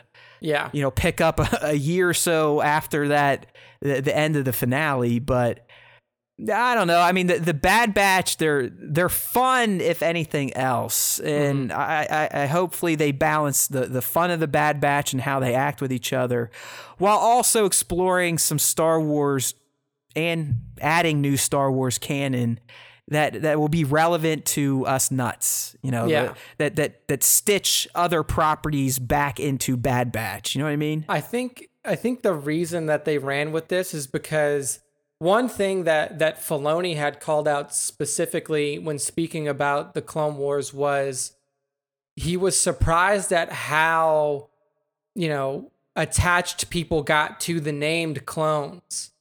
And I think that's what heavily influenced the decision to make this show right now. Like not not that we won't get a Rex and Ahsoka show, or not that this is the only animated Star Wars that we're ever going to get moving forward. But I think that the affinity for the name clones and how people got attached to right how the clones played off each other played a huge part in making this show. I don't think this is a knee jerk to the reception season seven got. Uh, no, I think this no. is something that, that was probably in the works. Yeah, I mean the the only reason like that the Bad Batch arc was included in season seven clearly now was, was for include, this was, was for this like like you don't just like uh. you don't play season seven and say like oh what do we do now? I was like oh the Bad Batch team cool let's make a whole series out of it. No, exactly. like this was this was in right. the works like you know. And really, the, the, the Bad Batch as the Bad Batch has been around for a while too. I mean, they, they were still in the the conceptual work. I mean, it's not like season seven just sprung up this year. That the, a lot of those episodes had been almost finished years and years ago before it got canceled out. So. Uh, in the end, my friends, I know there's some people in the chat that, that aren't huge fans of, of the Bad Batch, and, and that's fine. I, I get it, but it's it's Star Wars, right? I mean, yeah. I've said this a million times. I, I watched Star Wars Resistance season one and two. Was it the most excellent of animated Star Wars of all time? Absolutely not. But it was Star Wars. It gave me some good little stories here and there and introduced some neat characters. That's yeah. what I'm expecting with Bad Batch. Is it going yeah. to drop shit on me that's going to get me all emotional like the Clone Wars finale did? Maybe not, but there's a chance. There's a chance. Yeah. There's still enough of those characters in there and in, in the time period this is going to be set in where we could get some great canon added to the franchise. So Dude, it's uh, it's Star Wars, and more importantly, it's Filoni Star Wars. Like Dave Filoni is he's attached. Exact- yeah, he's he's like EP yeah. at this point, which just means mm-hmm. he's getting credits to get paid. Uh, but uh, Filoni ain't gonna let any shit roll out the door. Yeah, like he's gonna keep an eye on this. It's like, and it says, you know, one of the, the the closing things says while the Clone Wars may have come to its conclusion, our partnership with the groundbreaking storytellers and artists at Lucasfilm Animation is only beginning. We are thrilled to bring Dave Filoni's vision to life through the next adventures of the right. Bad Batch. So this was Filoni's idea. Like this yeah, wasn't. And by the way, I mean by executive produced, he essentially put the team together. So he's handpicked people that have worked mm-hmm. on his other projects. So yeah, this is this is Filoni graced. It is going to be good. Yes, I think a lot of you in the chat here, you are correct in wondering why the Bad Batch and they were kind of flat. I have full faith that this series will be just fine, and I have a feeling we'll probably get more than a season based on the reception of it. And yeah, uh, and this is going to be 2021. I, I would expect probably a, a, spring release, but in this day and age, who the fuck knows? I, would imagine 2021. If like a, if you know if a lot of these projects come to fruition, I mean, we've heard the the rumored somewhat Rebel sequel animated series. that was supposed to be you know that may be announced later this year we now we have Bad Batch 2021. We have potentially um, Cassian Andor series 2021. I mean, no, I, I'm, a, I'm a, that ain't gonna happen. Uh, just just because of the disease, the virus. I, this yeah. stuff, the the animated stuff, though, I could see still being doable. Uh, unless you got to do a lot of mocap. I don't know how much mocap they did outside of those fight scenes for the final season of Clone Wars. Uh, but you, you, could probably do most of the animation work in a remote setting. So probably, I, so, I would assume yeah. this one's going to stay on track. That's why I'm thinking it. Hell, it, maybe it's even a, a February drop like like Clone Wars was. So could be for sure. That was like I said, it was just kind of out of nowhere. Uh, a Monday, July 13. It, there was no significance. It, it was odd. So I, I, think an intern again might have hit the publish Slipped button in. a little too soon. Yeah. That was sitting in draft, and they yeah, did not then, want then, to release that just yet. Then here we go. Or, or, this would have been something maybe they were saving for for celebration. So yeah. So uh, I mean, is it the series that I would have guessed or uh, that I would have immediately wanted? No, but it makes sense I, when you hear it. Yeah. It's like, okay. Also, like I think that the this, the reception that this is getting is very similar to what the reception was around Rebels. Like when Rebels was first announced, people were like, "Why the fuck are you doing this?" Like, we don't care about these characters. We want the continuation of the Clone hey, Wars. Hey, big surprise! We're a bunch of angry fuckheads. Yeah, I mean, and then Rebels turned out to be an incredible series, and and it built some really awesome characters, and it gave context to some I mean, it brought Grand Admiral Thrawn back into back into canon in a a you know a moving pictures format. So I, I mean, Rebels did a lot of good stuff. I yes, expect that was a non words and shit Thrawn. So yeah, I, I uh, like no that. words and shit there, people. That was moving pictures. I love so, it. I hope we remember words and shit. That that was a good one. I do like words and shit and Rempire. Gotta yeah. Gotta beat it into the gray matter. Words and shit. Say it with me, friends. Words and words shit. And we shit. don't like them. We only like when pictures move real fast. Okay. Uh, yeah. Uh, so hey, we're getting animated Star Wars coming 2021. I'll golf clap it up. I'm yeah, excited. I'm, I'm a fan. I, uh, two thumbs some up. commentary here again. The other good thing about this, and I think most of you are probably right, but we'll probably get some Black Series figures based on these guys. That's true. And, That's very true. Uh, I would love to have a set of the Bad Batch in their season seven armor. Hopefully, they they're still whipping that armor come their own series, but even an Echo would be nice. Uh, I, am all over it. But there, there, there's a rumor. We talked about this SDCC exclusive, right, Nick? Uh, we are we are hoping to be Cad Bane. I know mm-hmm. Basajan sent us something that it may be a, a, a season seven Clone Wars four pack. Uh, so who knows? Uh, but I, I, think everyone's kind of right here, at least us toy collectors, that if we're getting a Bad Batch series, there's a great chance we're going to get some new clone figures. And everyone yeah. loves their clone figures. We can at least agree on that. Yeah, clone figures are always nice. Always fun for people like Sir Dork to blow up and and Jesse, everything Kylo, and and and Papa to to put together some pretty cool setups with. So I'm I'm I'm happy if we get the four pack or just the regular Cad Bane that we talked about before. But you know what? We just talked about some of our our, our fandos out there, some of our our loyal followers. So it's time to transition into the Star Wars Time fan segment. That's right. Let's, let's, get into it, people. That's right. Now, how we do it these days, we don't just jump in and start licking balls quite yet We we've introduced the question of the week, which I think has been fantastic. So you can thank mm-hmm. Nick for that, and that's what we're going to start with. But then we'll also provide our latest Battle of the Basics update, and then we will get into this week's top five, which is a plus top one week, not honorable mention, a top one. Uh, so, Nick, I'll let you introduce the question and get into this first reply because if you can tell on the camera, I am squeezing my penis, which means I got to really take a whiz. So, I'll be right back. Go ahead. So, yes, the question of the week this week was if you could choose to be one of these three roles in Star Wars, what would it be? Bounty hunter, smuggler, or soldier, and why? So, this one here is, I mean, when I first started the question, I was like, oh, do I put Jedi in there? I was like, no, I don't want to put Jedi. Jedi and Sith, like people want to choose that because it's badass. You can use force powers. You got a cool like blade and stuff like that. What are some of the more, you know, down to earth professions in Star Wars that you could do? So, um, to kick off some of the responses, and I put this out yesterday, we got about 35 responses at this point. So, if you want to, you can still go and answer, but we're giving our answers now. Um, so, to kick it off, we have Aussie Star Wars unboxer. Uh, never seen never seen a, a, response from him yet, but he got a good one here. He said he would be a smuggler for sure, like a spaceship flying Robin Hood to take things from the haves and give them to the have-nots. I thought that was a really fun uh, response here. And you know, yeah, I, I like I, that. I like the Robin Hood analogy. Yeah, the, that, that's Robin pretty Hood slick. guy, like he he wants to go and take from the Empire and give to the realm. Hopefully, he wears green tights when he does it too, right? Because we right? all love men in tights. Yeah, and he's got to have like a uh, he's got to have like an energy bow that he shoots, kind of like Jannah from from TROS. so I was a fan of that response. I like it. All right, up, uh, up next. Uh, action figure noob. I thought that this. Hey, by the way, was- action figure noob is the all star of question of the week. He gets he, he, gets chosen every time. He does, dude. He gives good responses. Well, he he does. He is the one fan that can't join the live stream, but every week he makes sure to schedule time to watch our dumb faces on his TV, which is just encased in collectible figures. So there we go. We dude. speak your name, Brian. We speak your name.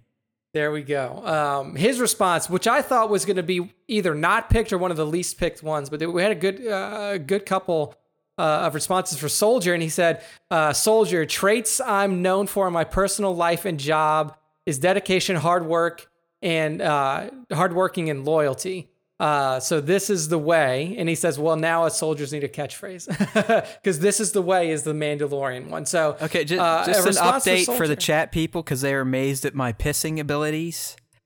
Uh, I am wearing sweat shorts, so I just lifted one leg up, let the old guy hang out, so there was no touching of the penis. There you so go. yes, I did not wash my hands. That's Matt's update from his well, recent. They're asking. They, I mean, Spencer and and Trevor just said uh, I, I I went pee too fast, and they want to know how. So I explained. I, I told you, Matt I did not has a bucket right off yeah. screen. Yeah, yeah. I just I just it. run away, piss in the bucket, and come back. But I yeah. let out some really great gas, and I was hoping the mic would pick it up, but I guess it. Didn't. I don't think it did. I don't think it did. But uh, uh, so action figure noob is going on the soldier route. And then getting to Agosto too, Agosto Toy Photography. Uh, he thinks he would uh, be a, a perfectly highly skilled soldier. So he says, not as skilled as a royal guard, but maybe a death trooper, because realistically, could I be a bounty hunter or smuggler? Almost certainly not. so yeah, I like that. I, I, would definitely, soldier. I would roll in the death trooper. Like if I had to join a stormtrooper squad, it, it would be the death. Oh yeah, dude. I think that a death I'm definitely too short to be a stormtrooper, but uh, that that black armor and their their modulated mics, that's just badass. Dude, I think uh, I think Rebel Shock Trooper like Cara Dune would be pretty fun too. I think that would be a a, a nice. Yeah, I agree, but it, it always goes back to my obsession with the Empire and how they look, though. I mean, yeah, you, you know you for sure, right? You know for sure, Cara, you know the rebellion. She probably had no gear. She probably just had that tattoo to protect her under her eye because you know the rebels are a bunch of fucking poor hobos. Dude, that's what's so badass about Rebel Shock Troopers, though, is that they had fucking nothing. They didn't have armor. They had shitty guns. Right. They had all that, and they still fucking killed Imperials left and right. Um, That's all right. I'll be cannon fodder, but I'll look damn good dying. Yeah, you'll look really good. I will look awesome um, getting shot. Next up, we got Baron's Black Series, aka Spencer. Hey, Spencer's in the chat. He wants to be a bounty hunter. He said They have the coolest attire in the galaxy and the coolest gadgets, plus freedom. You report to yourself only. A soldier has to follow orders. A smuggler has someone to answer to if they fail their job or get caught. Bounty hunters just have their prey to worry about and maybe pissing off competitors. Bear, but co- hey, they they they owe their allegiance, and there is a a code to the bounty hunter guild, right? I mean, yeah, and I'll say you've seen that now through Mando. You got to answer if you don't get your bounty done. yeah. I mean, you, you can't you can't take a puck and then not return it, or you're gonna get fucked up. So Yeah.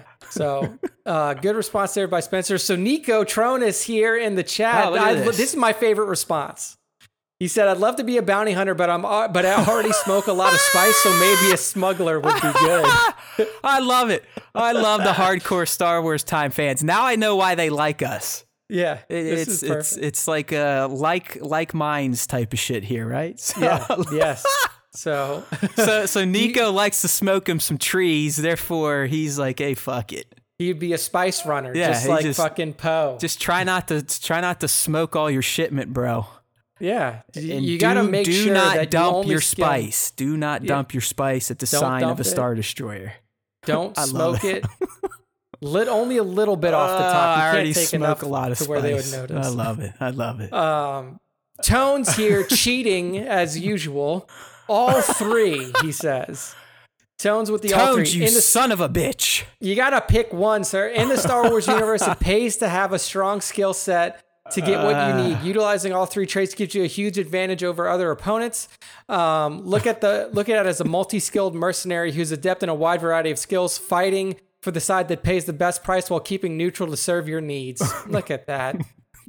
I'm sorry. I, I I just I'm picturing Nico on on the Falcon, just literally huffing through all the spice, going like, Yeah, "Oh like shit, would- man, Chewie, punch it. We gotta deliver this shit, bro." Dude, he, he would say that he had to dump the shipment, but really he just used it all on in route.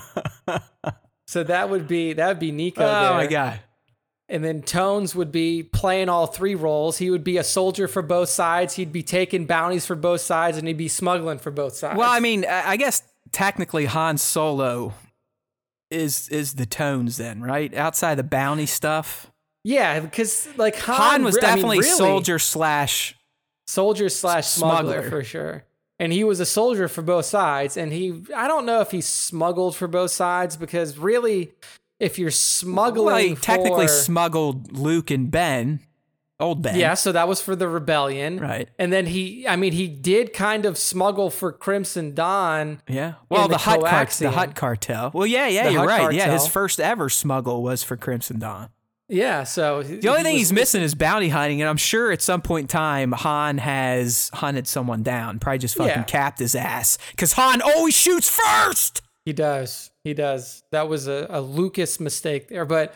Um, yeah, I mean, I guess that that's your closest to being the full trio. Is, is All right, Han, Mr. really. Tones Solo.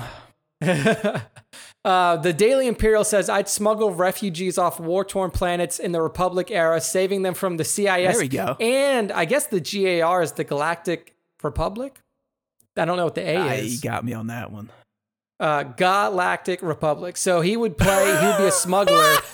That's how But, that uh, parses out in your head. Yeah, Galactic. that the, the R is galactic. I like it. yeah. I don't know if G. If anybody knows what GAR is, I assume that he meant Galactic. Republic. Yeah, uh, anyone because we- we're clearly not Star Wars fans. So what? I, I know CIS is the Confederacy of Because Independent, Systems. Yeah, I don't know what GAR is. GAR. I love that shit. Galactic uh, Republic. All right. Um, so he's Uh. playing both sides as a smuggler, Daily Imperial. Scion, I'd find a way to be all three again, Oh, fucking stealing from shit. tones. Maximize my profit and my reputation, being all being the best of all three. I'd be the go-to guy for top bounties and smuggling missions, and I'd be able to set my prices for high, uh, set my prices high as a soldier for hire, hirer. um, Monkey, money, not monkey. You money motherfucker, man! I- Star Wars I'm- universe. this is starting to become my favorite segment of the show. I don't know if I'm just cracked out right now or what, but I'm just laughing nonstop over here thinking about these responses. I know. It's like Oh, also the like for those of you for Scion and for Tones who are picking all three. How much time do you think it takes to do just well, one? I I, like I- I got another example just came to mind. Uh, I think we could argue expertly, in fact, that Din Djarin is all three. Din. Okay, yeah, I could he's buy he's Din been a he was a soldier on that planet for those people. He's essentially at this point smuggling a a child, and we know he's one of the best bounty hunters out there. So True. So one of the links that I put in, actually, I don't know why it broke, but it's not working. Um, but that was from Sir Dork. Um, so I'll I'll just read this one off of the post. oh yeah, we itself. I remember you did have a, a dorker in there. So Yeah, I don't I don't know what happened to it, but it's not loading it's not loading back in our Slack channel. So Sir Dork says this. He says, "Do what's best for the galaxy and join the rebellion." Fucking soldier Sir Dork. He would be a he would be a, a, a an explosive expert. Yeah. He would he would definitely be uh, planting mines and using rocket launchers to blow up the Oh empire. yeah, yeah. That he would. That guy gets no guns. Only things that blow up. So thermal Yeah. detonators, you name it. Exactly. So that's the that's the answers this week from the Peanut Gallery from the Fandos who good, good, responded. good job, everyone. That that was a fun segment. And no, I am not drinking again. And no, I am not on anything else. I, just, I don't know. I just sometimes I laugh. I when I read stuff, I, I create images in my head and I kind of roll off that tangent. And the Nico one got me, and then Nick Nick breaking down G A R into Galactic Republic. That, that was like, fucking man, gold. That's the Um, only thing that I can think of. But we've got it cleared up now. It's the Grand Army of the Republic. Grand But- Army of the Republic. It's the same thing. It's the no way, man. thing. Yours is the best. I'm running with that. Galactic. Galactic Republic. Run with it. All right, dude, go. All right, battle the base. I got to get the fuck out of here. Here we go. So the first one that I put up this week was uh, Rex versus Rex, Captain Rex versus Karth Onasi. Karth Onasi from the old and, Republic. and Rex was part of the Galactic Galactic Republic. Republic. and then uh, so the way that this broke down, it was pretty pretty stompy here. 85% to 15% for Karth, 76 uh, 76 votes to 13. Um, so so notable voters on the Rex side, which should be probably everybody. Um, you got Agosto here. You got SWTBS Wild Wing, Action Figure Snaps, Rust Belt Collector, uh, Beerman Photography, who may be mentioned later in the show today. Star Wars 73, Star Wars Toy 73, uh, Everything Kylo. I know. I know. Klondike replied to this one. And- Let's see and where his, he his, voted, though. His justi- his justification was that you know Cad would take it because Bossk is a bounty hunter meathead. I believe. Well, is what he this is the this is Rex versus Karth. Oh my bad. I'm looking at Yeah. the wrong screen. I have the wrong one up. So Sir Dork voted for Rex. Nico voted for Rex. Tones, Matt Jessup, all of the cryo, Barons, Black Series, Klondike Photography, all the big, uh, you know, the big name fans. Action Figure Noob voted for Karth. Uh, Star Wars Black Greggy Bird voted for Karth. So let's get some. Uh, some- Greg some- Greg left the show as soon as he Bro. found out hats were coming. He's like, okay, I got Bro, I got my fix. You want to see? You know, I guarantee you that these two accounts are made by Greg. What? One of them is SWT underscore hats, and then one of them is SWT assholes for life. oh yeah, there you go. No, There it's like go. uh, he he he had this whole campaign on the assholes thing, and then he thought uh, we were mad at him for some reason or whatever. We're not mad at. We're not I, mad hey Greg, anytime I, I push back on IG, it, it's never really that serious. I'll let you know if I'm ever being serious. Yeah. I, the one So- time I told him to fuck off because he, he like promoted Star Bros podcast or something. Who are probably great guys. They're down there in Australia. Yeah, they're they're the Aussie. They're the hometown. But, but I was like, hey, you know, it was just it was something. I was like, my initial reaction was like, hey, hey Greg, go fuck yourself. Essentially. so, and I, No I think he thought I was being serious, but No, man, we're never serious on this show. hey, it's all right. I mean, uh, Papa Palpatine hasn't rejoined the show since we got in that little debate a few ones back. So it is what it Yeah, is. Papa, come on, man. I will don't tell you. I did reach out and offered him to come on the show to debate, and he never replied. So there you go. Papa, we always look. We don't even need to debate. You're. I I don't want to. I don't want to. I just want to talk to him. Like I, I just want. I want to do the. toy photographer. I, I want to get back into the interview set where Yeah. it's not toy photocast where we just focus on that. We kind of focus on you as a Star Wars fan first, and then ha- uh, you know move into how that kind of influenced your, your toy photography I, hobby. See, man, I, I want to get Papa on because Papa, I will say this. There were a lot of people when we first started doing the top five, and I know we're doing a little tangent here before we get to the next battle of basics. When we first started doing the top five, there were three people that, that blew my mind, that really kind of fucking exploded my head in terms of what could be done in toy photography. Initially, three people right up front. It was Jared, it was Jesse, and then it was Papa. And Well, Jess, those- Jesse hates us now too. Well, he doesn't Jesse hate us. He just us- doesn't listen to us anymore. Wow, look at that, man. All of our friends now hate us. What yeah, did we one do of the them? OG goats just uh, doesn't even rep the Star Wars time show anymore. He, he too busy votes. making dioramas He voted now. on the he voted on the on Hey, the uh, poll, as so soon as there. as soon as he got a, an ad deal with Hasbro, you know, he just he's too big for the show now. He's gotta he's gotta go through his Hasbro rep to see if it's okay He- that he's, he's like all the other big names now. Doesn't tag us, doesn't like us. Thanks for a bunch of losers, which we are, He's but gotta- we at least appreciate those of you that pretend. He's got to make sure that he can still support the Star Wars Time show through his Hasbro rep. Because if he reps us and then Hasbro, and then we come to find out that Hasbro hates us, they will cut him off. Where are you, Jesse? love you, Jesse. We love you. We it- speak your name. and it was for three different reasons. It was like Jared has this incredible style where like he like what he does with like using water and using fireworks and, and Yeah, he's he's a um he's a a bokeh master. yeah like the the things that he could capture in in frame with his camera in such a dynamic setting where Well, he's you fucking are crazy using- too. I mean, the guy like literally when we first started talking was using a blow torch, not Yeah, like, like the a- blowtorch lighters, a fucking blowtorch. Like, like he, a legit ass he could have he could have taken a shot and then went and welded something together. Yeah. like, it, it was legit. Uh, so Jesse was- Jesse's the particle action guy, like par- Yeah, particle like- effects and action poses. That's everything. Kylo. Uh-huh. And then with with with Papa, He's a it scene was just the master. the brutality of Right. his exactly of his scenes and like his the work that he put into building these fucking incredible scenes with with character like with also just his mashups. Like he loves mashing up Alien and Star Wars. Well, I his mean, brother, remember the clones, has been doing a uh, T800 versus Mando series. Oh, I mean that's kind Uh, of I, I featured a few of those, but those are pretty rad too. Yeah, I mean, so th- like those three. So I mean, like we've had Jared on, and he's actually guested as a host on the podcast one time when I was out. Well, he I mean, almost did love- it twice until he forgot how to fucking record stuff. That was hilarious. Yeah. yes, But, Jared, uh, we bring it up anytime. Anytime he mentions it, I'm going to bring it up. Thank you. Yeah. I mean, and I would love to get Papa on here. I'd love to get Jesse on here. We've also had Jason on here work more or less, which I mean, Jason we had we had like a- everything lined up, but then all this shit happened, and, and Yeah, you know he got to his dios, and who knows? I mean, Yeah. hey, if you are listening, Jesse, we're, we're just fucking around. Trust me. Uh, Yeah. hopefully, you're If you- doing all right because you, you never know. In this time, in, in this uh, age we are living in, you don't know what the fuck's going on in someone's life. yeah, you, you you never know. You never know. Dude. It's, like a- every it's Tuesday I learn something new about this guy. It's like the one week is like, oh yeah, I'm, I'm self quarantined. Taylor might have COVID. I'm like, oh that that sounded like an interesting weekend.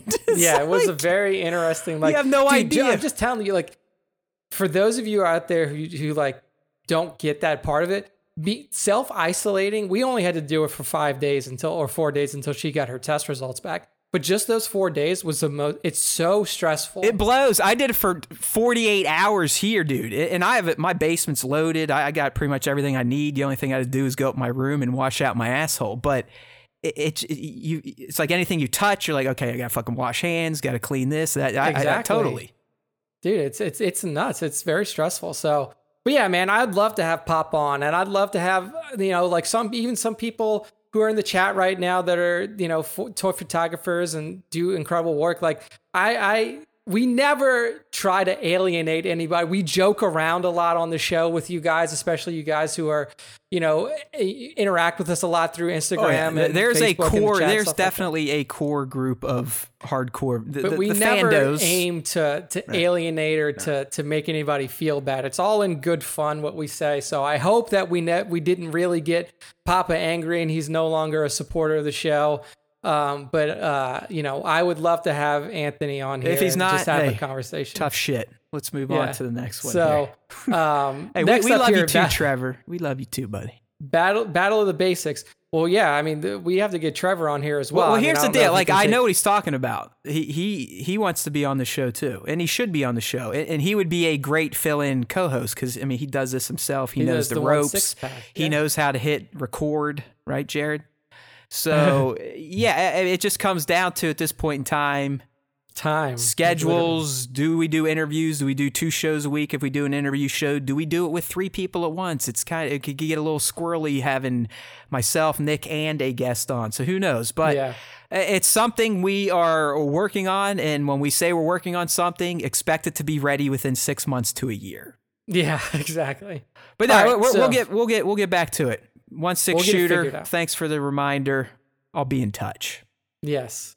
Uh, next up, we got the next battle of basics. This was Bossk number seven versus of Cad Bane Basics. number ten, and I feel like um, Matt's, you know, Matt's speaking about Cad Bane on previous shows may have influenced his vote a little bit. Sixty nine percent for Cad, thirty one I think I, I agree with the masses here, and and like I You said, do, do. Klondike definitely uh, came out and said that uh, the reason he went Cad, if he did vote Cad, was because Bossk is a bounty hunter meathead, kind of like a dummy, right? He is. He's like he's a Trandoshan, and Trandoshans are definitely known for their Are they more muscle than anything? Yeah, they're they're they're they're more muscle, you know, more uh, brawn than brains, you could say. So uh, Cad Bane is a much more cerebral bounty hunter. Like he doesn't, he does not necessarily just run at you, hit you with things, and then you die. Like he he has a brain. yeah, dude. Like I said. I thought Cad could have been top five i- in the bracket in terms of just his Well, his skill set. He may be, he may be, I mean, I don't know if I would consider a number 10 seed a Cinderella. I guess you could just the bottom half of the bracket, but he's doing well so far 69 31. Notable Bossk voters. Let's find some here Wild Wing, uh, Tones. We have Action Figure Noob here. We have, I mean, t- in, in Cryo. a pure physical sense, Bossk is definitely a more imposing figure. if this was like a cage fight, and like I guess it's just hard because it depends on like cage I can't give, eh, like I can't give like fucking. This is exactly how the fight is going down. They're two bounty hunters. They're fighting. They're hunting each other. Like if it was a cage match, I think Bossk wins. Like if this is like you know if this is like uh, fucking Hunger Games, I think Cad wins. So, Oh, so yeah, if they if they have access to weapons, Cad takes it on. But if they're locked in an octagon, just Yeah, just Bossk- fisticuffs. Bossk destroys him. I, I Like, got you, not- but that, that's not really how the battle of basics work. Because like you said, best versus best, and and have at it. Let your imagination decide. There really isn't that much structure here, and yeah. I- I, I didn't vote because I'm lazy, but I, I definitely would have went Cad. I just I I think Cad is a a bad ass, and I, I think the fact that Filoni thought so much of him to kind of have him be the guy that gives Boba his dent and gives Boba more street cred in the bounty hunter universe, Community, yeah, yeah. community guild, uh, just goes to show you how big of a pimp this character was. So. Yeah. Plus, I mean, he just looks they fucking cool. I mean, let's be real. When it comes to Matt Land and Star Wars, if someone looks cool to me, they're they're automatically a badass. Yeah. And I mean, they like Filoni thought so much of Cad that he basically built a maj- like a lot of the first season of Clone Wars around him. Like he was one of the primary villains for that whole season. So, um, notable Cad voters here: Liam, Liam Smart Photography. We have him. We have man Agasto. We have man scrolling down. Star Wars Black Series 2019. That's Greggy Boy. We got Sir Dork. We got Dad Fett. We got Klondike. We got Star Wars Toy 73. So that's some of our Baron's Black Series, Scion, Action Figure Snaps. So some of the the people who show up in our in our uh, chat a lot: Nico Tronus, Toy Box Photography, Rust Belt Collector. Uh, a lot of the you know uh, Miss Geeky Gem. A lot of the uh, the the uh, interactive fans out there voting for. I Cad wish we here. could get Miss Geeky to just join the the live stream. It'd be nice to have a, a female on here, so we're not just presence. surrounded by a bunch of meatheads. I, I agree. This is a sausage party. No, we, we've de- the Star Wars time show has definitely become a haven for a bunch of ball sacks. Yeah. So I, I um, but yeah, I, I would like even if Jared could get chaos cuties in here every now and There you then. go. I know that Jared watches every now and then, so uh, get chaos cuties in here. He, he better watch, or he at least listens. That motherfucker. I'm Yeah. just kidding. So it's a fun, it's a fun place, right, everybody. So there we go. That's that's the old battle of the basics update Yes. and our question of the week, which I, I had a fun time with, uh, thinking about Nico smoking his spice and then Nick's Galactic Republic. Uh, Lactic Republic. There we go. The next two battles are coming up. These are going to be the last two of the first round. So then we're going to move into the second round of the bracket. We're going to have Mando versus Jyn Erso. I have a feeling of how that's going to go. You're going to have Cara Dune versus Canderous Ordo. That's a Mando from the Old Republic versus uh, I, Kara's not a Mandalorian, is she? Kiara, no. No, Cara. Yeah, Cara Dune's not a Mandalorian, but we have a uh, Mandalorian from the Old Republic versus a uh, a Mandalorian friend of from the the new era. So those two coming up. That's going to be a good one. Candace versus Cara. That's a that's an interesting. Right, so I want to see how that breaks get down. the- get those thumbs ready. You can find all this, or at least the voting apparatus, on Instagram at Star Wars Time Show. So Yes. check it. Nick will be dropping them. Get to voting, and when it comes to the battles, you have to tap in the story. Don't just in leave the a comment. stories, in the story. I put it in the in the post every time I put the post up. Vote in the story. So Oh, we have a new Uh, name, Nick. We are the Sausage Fest Time Show, and I, I think that's a, a very apt name for this show. But I we have a lot of actually, you know, when I scroll through the votes, there are a lot of female voters. I don't call them out because they're not uh we don't, you know, they don't interact too much in the chat or within the the um you know, the the Instagram posts and stuff like that, but we do have some yeah, we, we, female we kind of stick to the people that, that interact with the, with the show here. because I want to make fun of them. Like if I like, I don't want to call out. I don't want to make fun of people who don't interact with the show. yeah, then that, that would just be mean. It, it- it's Yeah. it's it's a lot nicer if you just make fun of them to their face. Exactly. Like I want to make fun of Tones for picking all three because I know he's in the chat and he interacts a lot. So, and I know that Scion listens at home, and that's why I make fun of him for picking all three. All right, Um, well, it, it's time to stop making fun of our fans, and, And it's, it's time, time to, to- honor them and, and tweak their nipples, do what they like, you know, massage them a bit, puff up their egos because it is the top five plus top one Star Wars fan arts features of the week, chosen by Nick, and I get to play too during a top one week. So I have my own selection that we'll cover after Nick's top five. So, buddy, Oh yeah. let's go ahead and get right into it. I was spoiled again because I keep forgetting to send you my picks, which You means put it in the like in the, in our Slack. You're like, I gotta send I'm you an my asshole, top one dude. Uh, today. It's like again, I get once the day moves on and I get moved into either playing Barbie, watching Barbie, or playing outside, doing this, that, the other thing. I, I just forget.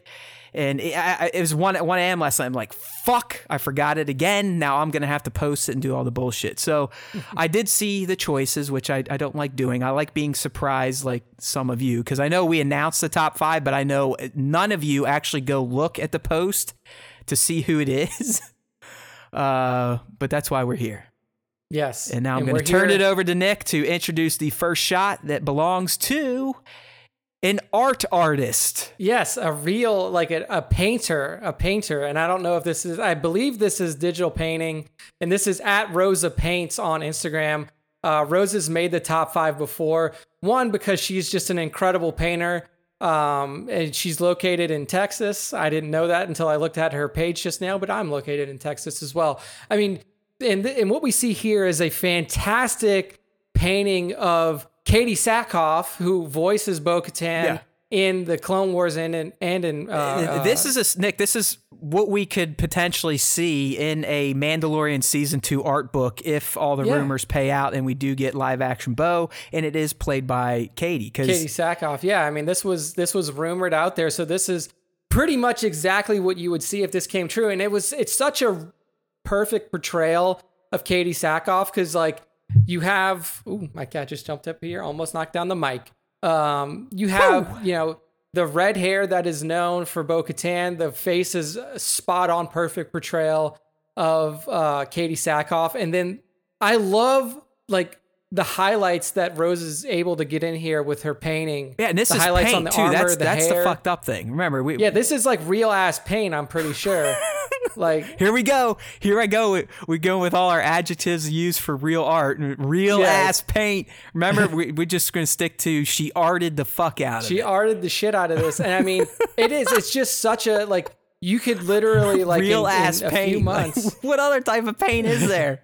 Yeah, I don't know if it's digital paint or if it's real. Are you talking like real, paint real that comes out of your ass, like real ass paint, or what? I don't But- think it's that kind. But no, it, it, guys- it's it's it's it's insane what these people can do with. Uh, I don't know, is this a digital brush, an actual brush? Either way, it Yeah. doesn't matter. She's still using her digits to make it, like hands and fingers. It, it, it Yeah. still makes no sense to me. It's that, beautiful, that so- someone's brain can get their arm and hand to create that. And it just looks so realistic like look around the like the sides like look at that shoulder pauldron around the corners of it like the scuff marks and Right, it, just and, even the like, way she weathering. shades stuff to, to give it the, Yeah. the lighting and, and a three dimensional look to it. It's it's it's nuts. Like this it's stuff. fucking incredible the brain just starts going bop beep bop boop bop. That's why you say stuff like real ass paint, and we Yeah. she arted the fuck out of it. So yeah it's, it's hard for our brains to to interpret something like this i know that rosa commented on the uh, on the top five posts, i believe um, so Rosa, if you're listening to the podcast, let us. Is this digital painting? Is this like actual you like oh, on a she'll canvas listen. with I a know she listened the first time we did it. Uh, we just got to get her to hopefully use the tag more because because of IG we follow her, but I don't always see her stuff. Yeah, I mean, she's got some fantastic Star Wars art on here. She Right. did one of uh, of Captain Rex. We have one. I mean, she's got a lot of different focuses as well. Ellie, you're moving the microphone, sweetie. Uh, Hey, kitty. You can see uh, you got a George Floyd painting on there. You got Ahsoka and Anakin on there. You got Aang from uh, from uh, what you call it, Uh, Airbender. Avatar, the Last Airbender on there. I'm distracted by my kitty. She's Yeah, I think this is the one we, the we initially shared of of Rosa, and that was her. Hey, Bad Batch. Look at that. There we go. It was Bad Batch and Rex. So these boys Mm-hmm. got their own show, and our boy in blue will probably be in it. But one thing we do know Rosa paints can paint. She can paint. That is 100% true. Hey, so, look, Klondike at- followed her. That a boy. there you go, man. That a boy. At Rosa Paints on Instagram. Texas, USA. Hopefully she's staying safe. Yeah, stay safe. Stay safe. But I mean, fantastic artist. Absolutely Right. wonderful stuff that she puts out. Uh, give her a follow. Next up is Oh, another. look at it. Nick Nick had, had a little art feel this, this I week, did. I, huh? like uh, there were a couple of reasons I picked this piece by Baum Art, B A U M M A R T on Instagram, and it's one, it's Darth Malgus, and it's one of those fig, it's one of those those figures, one of those uh, focuses on the Star Wars, you know, in the Star Wars community that you don't see a lot because he is relegated to a couple of novels and the Star Wars: The Old Republic MMO that was popular, you know, years back, but it's kind of fallen off recently. But Darth Malgus is such a fucking cool looking character with that respirator mask. The way that his face is is just Yeah, I mean, really I, he kind of looks like Bane. it does a little bit as bit. in Batman Bane. yeah, yeah, like Bane, Bane from fucking. It's like Dark Knight Rises. Bane and Anakin Skywalker had a baby. Yeah, a little bit. yeah, for sure. That That's was Darth. Malgus. But um, this piece here, this is definitely. It, it looks like it's you know potentially like a sketch that he went in and then yeah, and then colored painted. somehow. Yeah, I don't know. Does Yeah. that make it an illustration? I have no idea. Uh, Our buddy didn't join today. We got Masso's in here. He's uh, the other artist that we've picked up on through Super Scoundrel. Masso and Scooper. Yeah, Scoundrel were Masso and Super. They, they did another team up, by the way, that we featured throughout the week. I and know, It was I it was saw those- excellent. it those was with uh, with a patrol trooper take. So Mm-hmm. make sure to check those dudes out. But Good stuff. yeah, I mean, who knows what this art style is, but it really doesn't matter. It, it looks good. I mean, to me, it, it- it's like a comic book feel, Mm-hmm. an illustration. Like I said, I like the glow of the eyes. The glow of the eyes, like the way that he's got the veins in the head going back with the blue, like the the scarring and burn marks around the eyes, just so well executed. I also like how he's got superimposed in the background the um the Sith Empire logo from the uh from Star Wars: The Old Republic video game. Um, so really well done stuff here. I mean, like I love Darth Malgus as a character. He was really cool to play, you know, not really with, but you know, against at some points and then have him, you know, interacting with you within that game. So really cool traditional piece here by uh, Baum Art, B A U M M A R T, uh, on Instagram of Darth Malgus. So well done, sir. Next up, sir or ma'am, I don't know if you're male or female. Um, next up here, we have at Faceless Trooper with a really good portrait shot of a scout trooper, just a straight up scout trooper holding his rifle. And then really like what what grabs this is like this looks like a real person. Like the way that he, he Yeah. that he captured it, it just looks like a real human being. Oh, hold on. We got we got an update from one of the artists here. Uh, Masso Art said it's it's line art and cell shading is what we're looking at. So Okay. There I'm sure go. we'll forget. So we'll just use terms like real ass paint and arted. But thank you for that. Thank you, Masso, As you can tell, we're dumb as shit. We just know it looks awesome. Yeah. Yeah, Nick, I don't. I, I, I I'm guessing this is the Hot Toys version, which is going to add to that feeling, that lifelike feeling. But as I've said in the past, especially when it comes to portrait stuff, because that's kind of what I like to do. It's easier, uh, but sometimes it's a little difficult because, as you said, and I've said in the past, a lot of times to sell toy photography, there, there's got to be uh, emotion to the shot, and obviously in a static portrait it's hard to elicit that motion, but it can happen. And it happens in, in great portraits like this. But Faceless just always has this really nice, crisp, and clean work. Uh, I, I like when he does. I mean, this isn't a full black and white, I'd say. It's definitely very muted. Uh, but, but he does a lot of those. His, his work just always is crisp, if you Mhm. will. Yeah, yeah, it's a crispy shot for sure, and it's like the background, like the the smoke effects in the background, where you go from like almost like a solid white gray background at the bottom to like this trailing smoke effect up top is really awesome. I mean, it almost looks like what would be on a propaganda poster for the Empire, like this kind of Right. Like, I want to fight or join the fight. And then, and Yeah. then you have that guy back there for sure. Exactly, exactly. So I just thought it was really well executed. Very simple, probably. I mean, I don't know because I'm not a toy photographer, but I imagine it's a relatively simple setup. But it just if you're normal, it probably. emotion. I mean, nothing's ever simple in this hobby to me uh, because I'm I'm a I'm a head case. but I mean, typically a portrait, it's it's more a case of setting your figure, getting its pose set, and then for me, it's I get into a whole light dance yeah, where I'm not entirely sure what type of lighting I want to use, but I, I start with a you know lume cube here, lume cube there, maybe my Philips hue there. I'll try changing hues. I'll try changing. You know, am I going to mute the colors a little bit, turn the lights down? So it's a dance. Change the colors. Look at the viewfinder. Change the colors. Look at the viewfinder. Okay, now I like what we see. Let's get the atmosphere in there. Bang bang. Take a bunch of shots and then weed down just the one good one. So uh, they're simple in terms of the setup, the figure part. Now, to me, I think if you're if you're going to do a portrait, you, you better jazz up the the lighting. In this case, it's a nice stark contrast with the you know gray, black and white look. Uh, for me, I've been getting more into vibrant lights, lots of oranges and reds, uh, those types of tones. But none of this is simple, my friend. I, I, I can promise you I, that. I assume. Yeah, I just just assume ask that, my like- ask my table and ask Crate Luke that I have still have not found his second face in the backyard. It's lost forever. Rest in peace, Crate Luke face. yeah, you're not going to get that one back. So at faceless underscore trooper on IG, excellent scout trooper shot here. Very well done. Uh, next up, I think he's fun. in the chat. He was, I think he was in the chat. I know that you were trying to respond to him when the explosion on the audio side happened.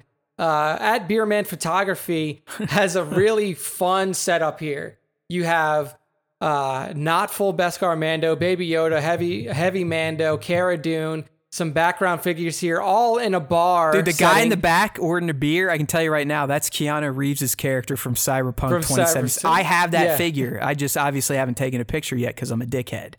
I was looking around. I was had like, to get that figure out figure the because it's fucking Keanu and he just looks like a badass. His name's like Johnny Fives or something in the game, but Really? uh, other characters we have in there, it looks like he's got Wolf and another clone sitting in a, be- a bench In the back, there. Yeah, the background. But yeah, this that. is just one of those shots. It's like to me, it's a scene shot. Uh, the the care went into choosing the props, lining up the little cans, the pool table. I'm Yeah, I know, assuming all that's practical. Uh, just the little details Right. in here. Great, man. Having having Baby Yoda standing on the pool table as they're all playing too is just so perfect because I could see him just like using the force to move the balls, and they're like, "God damn it, Baby Yoda!" yeah, it's. the I mean, just you got a little, you got a little PBR can up there. Yeah. Uh, I don't know if there's just some Schlitz. I was gonna say, is that a Schlitz can? I can't tell though. but uh, it's just beer- I, I love I love shots like this, scene shots, whatever diorama shots, where you just all the little nuances to look at. I mean, you could just scroll through this shot in your feed and be like, "Oh, that's cool, I'll like it." But this is one of those shots, and I'm glad you you you picked it here. If you really just stare at it and break it down, all the little uh, little pose tricks here. I mean, even making the heavy look like he's lining up a shot. That that's not easy. I mean, gotta remember these. Yes, these things their elbows bend and shit, but not much, and their hands Yeah, yeah. don't bend much at all. Uh, so just making them look natural in this situation is is a trick in and of itself. But yeah, uh, this it's just lined up. It's framed well. It, it's just it's a fun shot. I mean, great use of props Dude, this, here. this dio is pretty awesome too. I don't know if this is a dio. I, I bet it's some sort of, cardboard. Like, I, I have one of these too. I mean, it's either an extreme set or a ready set. And Nick, what these people do, they actually just print on cardboard, uh, and you get these walls that you can set up. Where, if it, if they're far enough in the background, you don't fucking know that it's just a piece No, of yeah. paper. So, I mean, it, it, it looks great here. Uh, I do recommend using them if you don't want to spend all the money on on space walls or or building out dioramas like uh, our buddy Jason B. Michael does these days or Plastic Action. Uh, I mean, those guys, the, the shit they invest in, the props they print out, that's like okay, that that's way too much effort for me. So uh, I'm all about these little cardboard things. Yeah, dude. Looks, I mean, it's just a well executed, well set up shot. Lots of little details in there. At Beerman Photography Yeah. on IG. And Go as you give him a said, he is in the chat and has confirmed it's all practical. It is extreme sets. That is the background there. So Nice, nice. So well done, sir. Well earned top five there. And our final one, I Uh-oh. believe, got a pro. I believe he's still in the chat here here too. This is Trevor at one six underscore shooter on the IG with an absolutely crispy, fantastic Krennic shot. But what really makes it, I mean, like I almost think this is a scene recreation from from Rogue when they're looking out of the view, Oh, yeah. like the view window at the Death Star um, during that initial test on Jedha, because you can see Grand Moff Tarkin in the background, you got a Death Trooper in the background, and unnamed Imperial Officer Number One behind Grand Moff That's Tarkin. my my question here is if if one six is still in the chat, what fucking figure is that lieutenant or something behind Yeah. Tarkin? Like, do you own a one six scale just random imperial officer, Custom Captain Nita. I don't know. or is it just you know something you you've cooked up? So Trevor, still listening, let us know. But in terms of the shot, yeah, it's fantastic. I mean. yeah, dude. I This is mean, why he calls himself the one six shooter. It's why he's been featured on Star Wars, on CNN, other sites. It's I mean, this guy the last time they did these Star Wars fan awards, he won two, and he won, I think, best overall.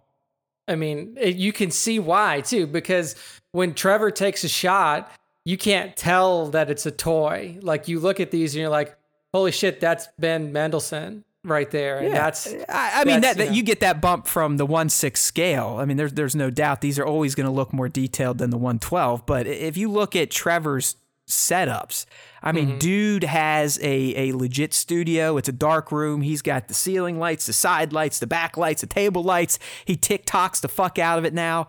Uh, well, TikTok's about to get banned, Trevor. So yeah, that- that's what I see here because a bunch of is it the bunch of politicians don't like that it's from China. Oh no, TikTok is legitimately. and I Spyware, sent you right? something Yeah, about I- this. I deleted it It is everything. legitimately Chinese spyware, and I'm not saying that because I hate TikTok. Like I downloaded it. I do social media advertising, so I was learning TikTok anyway for advertising purposes. Well, I, I, I've read spyware. I read what it was doing. It, it, it could Yeah. essentially access your your copy drawer. So when you're on on a device and you do a copy and paste, it saves it into a a file, if you will, like Yeah. like in cache, and and that app could actually access that shit. Yeah, and it was also doing it not only for you but your contacts. Like somehow it could access your contacts. And yeah, Uh, That's- dude, it was that's fucked up. So So uh, Um, Trevor did reply. That is a custom one sixer back there, and he, Nice. he's using a, a Tarkin body. So uh, I don't know if he bought multiple Tarkins and, and and just did what he did with his little Barbies and sewed them up. But uh, like I said, he he he is definitely one of the top guys out there. Featured all around, not just on the Star Wars Time show. I mean, I know this is his most prestigious yeah, I mean, honor and credit he's gotten far. for his work, but he's been out there on some pretty big mainstream type of stuff for his toy photography, and I actually think he does. You know, he gets he gets paid for this at times, that's, so that, that's why I call him right the there. the professional. Dude, I just clicked on to Trevor's page. This Nosferatu shot that he has up, the one that he has most recent, that looks insanely good. Wow. Um, yeah, Yeah, I, I ordered that figure too. I've fallen into the Mezco trap, Nick, which probably makes no sense to you, but it will to our toy collectors. It's just like these days, anything Mezco puts out in their 112 collective line is pretty much a guaranteed buy, but then you have to go suffer through their shitty checkout process where you never know if you're going to get it. Uh, you never know if your payment's going to go through, even though it's legit payment. But I, I ordered Nosferatu too. I, I don't. I'm not a huge monster movie guy, but the Mezco 112 collective line is just unbelievable. It, it's a fucking crime that they don't put out Star Wars figures Hopefully. uh, because it's all all soft goods, so many accessories. Yeah, you're gonna pay over a hundred bucks, but man, they just they they pose great, they look great. Uh, they're just they're they are little pieces of art. So Maybe in the future, but I don't think so. I don't think you'll be getting 112th Mezco Star Wars as long as Hasbro has that license. Well, yeah, it's it's like we said, man. That's the hyper real is kind of their response to Mezco, and so far it's like, yeah. I mean, yeah, hyper real Vader, excellent. Hyper real Luke. Luke. you know, he does take some good shots. I've been releasing some shots of hyper real Luke, but that that all rubber setup is just dumb Weird as shit. choice. It is just stupid. It, it, it's like sticky rubber too. And I'm not doing weird shit with my Luke, all right? Like I'm not not playing with him uh, during mat time. It's just like it's like sticky rubber. It just it never goes away. That is very odd choice for the material, but uh, that brings us to the end of our top Uh, five. now now Nick now Trevor five. wants wants a hat for being a professional toy photographer. So Oh my! All right, we'll, we we'll make sure to get that bundled up. I'll send it out in six to twelve months. there we go. Yeah, remind us on July fifteenth of 2020. Oh, no! Now they're starting hashtags for it. Free hat for one six. Oh geez. Oh my God! Our here fans love us. See, those of you in the audio only version, the fun you were missing. You know what's fucked up, Trevor? You were at, you saw Matt at Celebration last year, and that's where we had the Oh, goddamn yeah. hats. Oops. Guess I should have been. Uh, he. We ran into him though the night that I just got. You got obliterated. Yeah, I got. that- I, I. You guys fucking IPA poisoned me. That was that was your wife. That wasn't me. Holy But shit! that was also the night, if you scroll back in our Instagram feed, where we went to a burlesque show and they pulled me on stage and then had me dancing up there like a fool. So, uh, Oh yeah, yeah. You were up there in your little kimono. Yeah, that, that was a crazy night. It, I just Yeah. remember having to wake up for the Mandalorian panel the next Ooh, day and yeah. still being fucking drunk and hungover. Yeah, I was downstairs waiting for Oh, I, in the s- hotel I. I did, like, I had "Dude, to throw up as many times as I could throw up in private before going to meet up with these guys. But that that cabbie ride over the taxi ride, fuck. That was That- that was man. And tough. it was snowing. Snow, and out, it was- too. it was- like the snow was fucking harsh. Just dumb day. shit. Like at, at- at, at 39 years old, I should should have known better. I mean, you got to answer the bell, which I did, but man, did I pay for it the next day. Yeah, that was rough. So, but anyway, at one six shooter, that's the end of the top five. At one six underscore shooter, that's the end of the top five, the Nick top five. But now we're into the Matt top one of the week. So Matt, All right, here we go, ladies and gentlemen. It is time for the top one, meaning it is the best. No, not really. It's just I get to I get to play too. I mean, I get to play all the time, but I'm I'm the one doing the features. I never really get to pick the finalists outside of two times a month, and that is one of those times today. And I chose this rec- recent shot from the Imperial Grunt. And it's a shot of it looks like it's the new Hoth Luke chilling in the new uh, 112 scale snow speeder. And I just I I love how he framed this shot. I love how we're getting that reflection off of Luke's visor.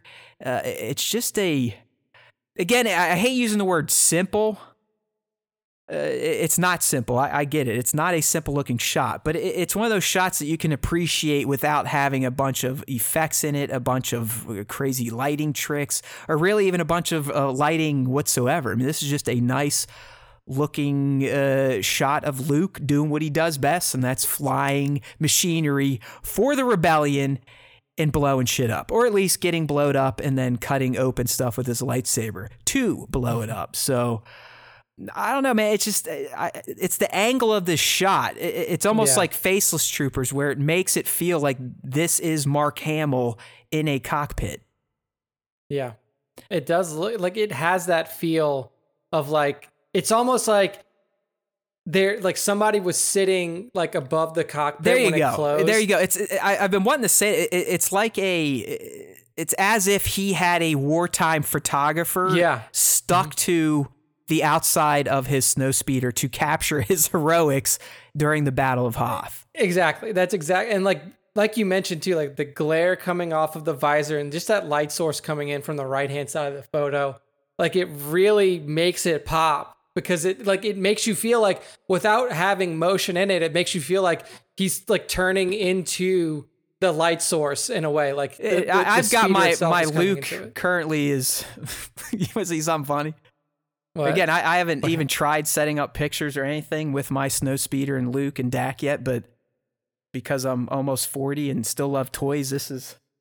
I, I literally have my snow speeder sitting right with me, fully decked out with Luke in it as if he's gonna go do something. Dak's back here and shit. It's like, yeah, let's play with toys. Yay. See, it never gets old. It's okay. It's okay, friends. You can be almost 40 or older than 40 in your 50s and still have fun with this shit. I literally this weekend was flying this around chasing my daughter having the best of time. But uh, see dude, the reason I wanted to pull this up is look how small this actually is, okay?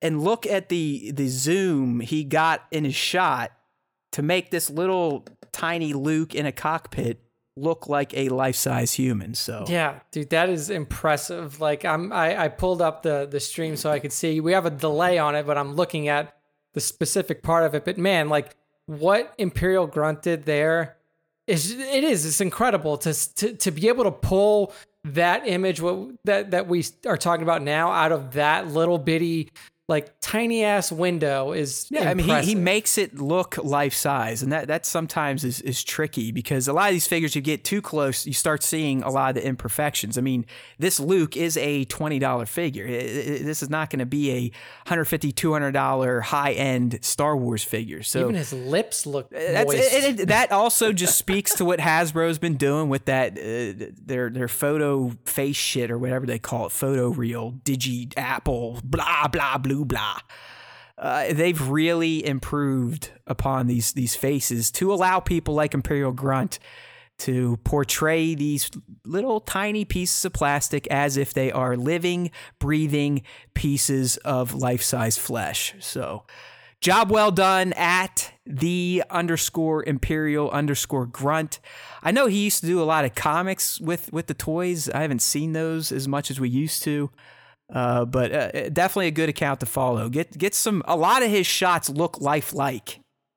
Yeah, not sure yeah, what, I mean, what his technique is, but they they just they always look real. Real mm. wartime shots is kind of what uh, this account excels at here. Oh yeah, dude. Like one, I'm scrolling down. One from April 20th is like, it's it's a shot of pilot Luke standing in front of his X-wing, and it does like it looks like a shot that a wartime photographer would take before like you take off to battle. I mean, it's pretty fucking cool. So, well worth the top one of the week. Imperial Grunt, absolutely. And I do try, like on the top one. I'm not gonna lie. I'm not gonna say I play favorites, but I, I try to get people in we haven't talked about in a long time. Mm-hmm, uh, yeah. and, and, I don't blame Nick. It's hard. Like when you, when you just say, "Hey, look at 70 plus shots and pick five that are awesome." They're all they all look fucking awesome anyways. That's why they're getting featured. But trying to limit them gets tough because I mean there were so many shots I wanted to pick for my top one. Cryo's creation with that the the Vader head holding little Luke in his hand. I mean, come on, that is a super creative shot. But we, we talk about Cryo a lot, so I wanted to shed a little more light on someone we haven't come around to. So that, that's kind of how I'm approaching the top one. I'm looking for either people that I am a huge fan of uh, in Haywood Pop Life who hasn't gotten a turn, a new account, or someone that just hasn't been discussed in a while. Uh, clearly, the shot's already gonna be excellent. It just that that's kind of my my mantra for the top one, if you will. Yes. So that's the top one. That's the top five. All and right. that is the end of the show. We did Matt- it, and, and I only dropped out for like 10 minutes because of my mic in this show. So, as usual, I like giving myself a bunch of overhead to mix the audio only version tomorrow. So, I'm looking forward to that. I got to figure out where the fuck up's at, where my audio went, and how to splice it all back together. But it was a good time. I'm glad Nick was back. It's always fun when the co pilot is in the other chair of the Star Wars Time Show Falcon. So, uh, it's been real, people, but it's that time. Let's go. Start to shimmy, start to shake, start to shimmy, start to shake. It's time for the Star Wars Time Show dance. So get your happy asses over to StarWarsTime.net. This week, we actually had some new content out there for you. The stuff we talk about. Hey, there's an ad for eBay, Lego Star Wars. Click on it. Give your friends a penny. But the real reason you're coming to StarWarsTime.net is to subscribe to the podcast if you're not already subbed up.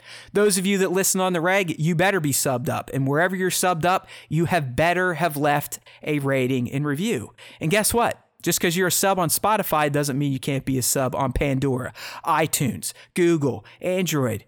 Do it everywhere. Why not? You never know if you'll be left without an app. You need yourself the Star Wars Time Show. So get subbed. And in all seriousness, please, the ratings and reviews are better than money to me. That's what we need. That's what drives this show and search engines, this, that, and the other thing.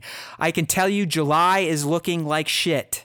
There's a lot of factors there. I mean, it's the summer. People forgot that there's a pandemic, there's a deadly virus, so I think less people are tuned in.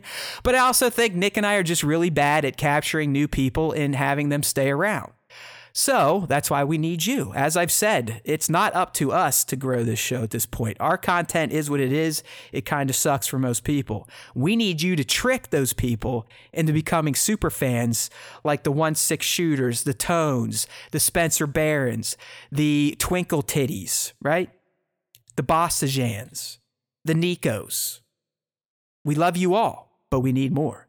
It will never be enough for this Star Wars Time Show host. So please help us out. Ratings, review, spread the word. If you're on YouTube, always like and always comment and sub up with notifications. And why, you may ask? Well, there's always time for Star Wars time. So that is a dumb question. There are dumb questions in Star Wars time land, so don't ask them. But as I always leave you, if you do listen to the Star Wars Time Show, the Force will indeed be with you. Always.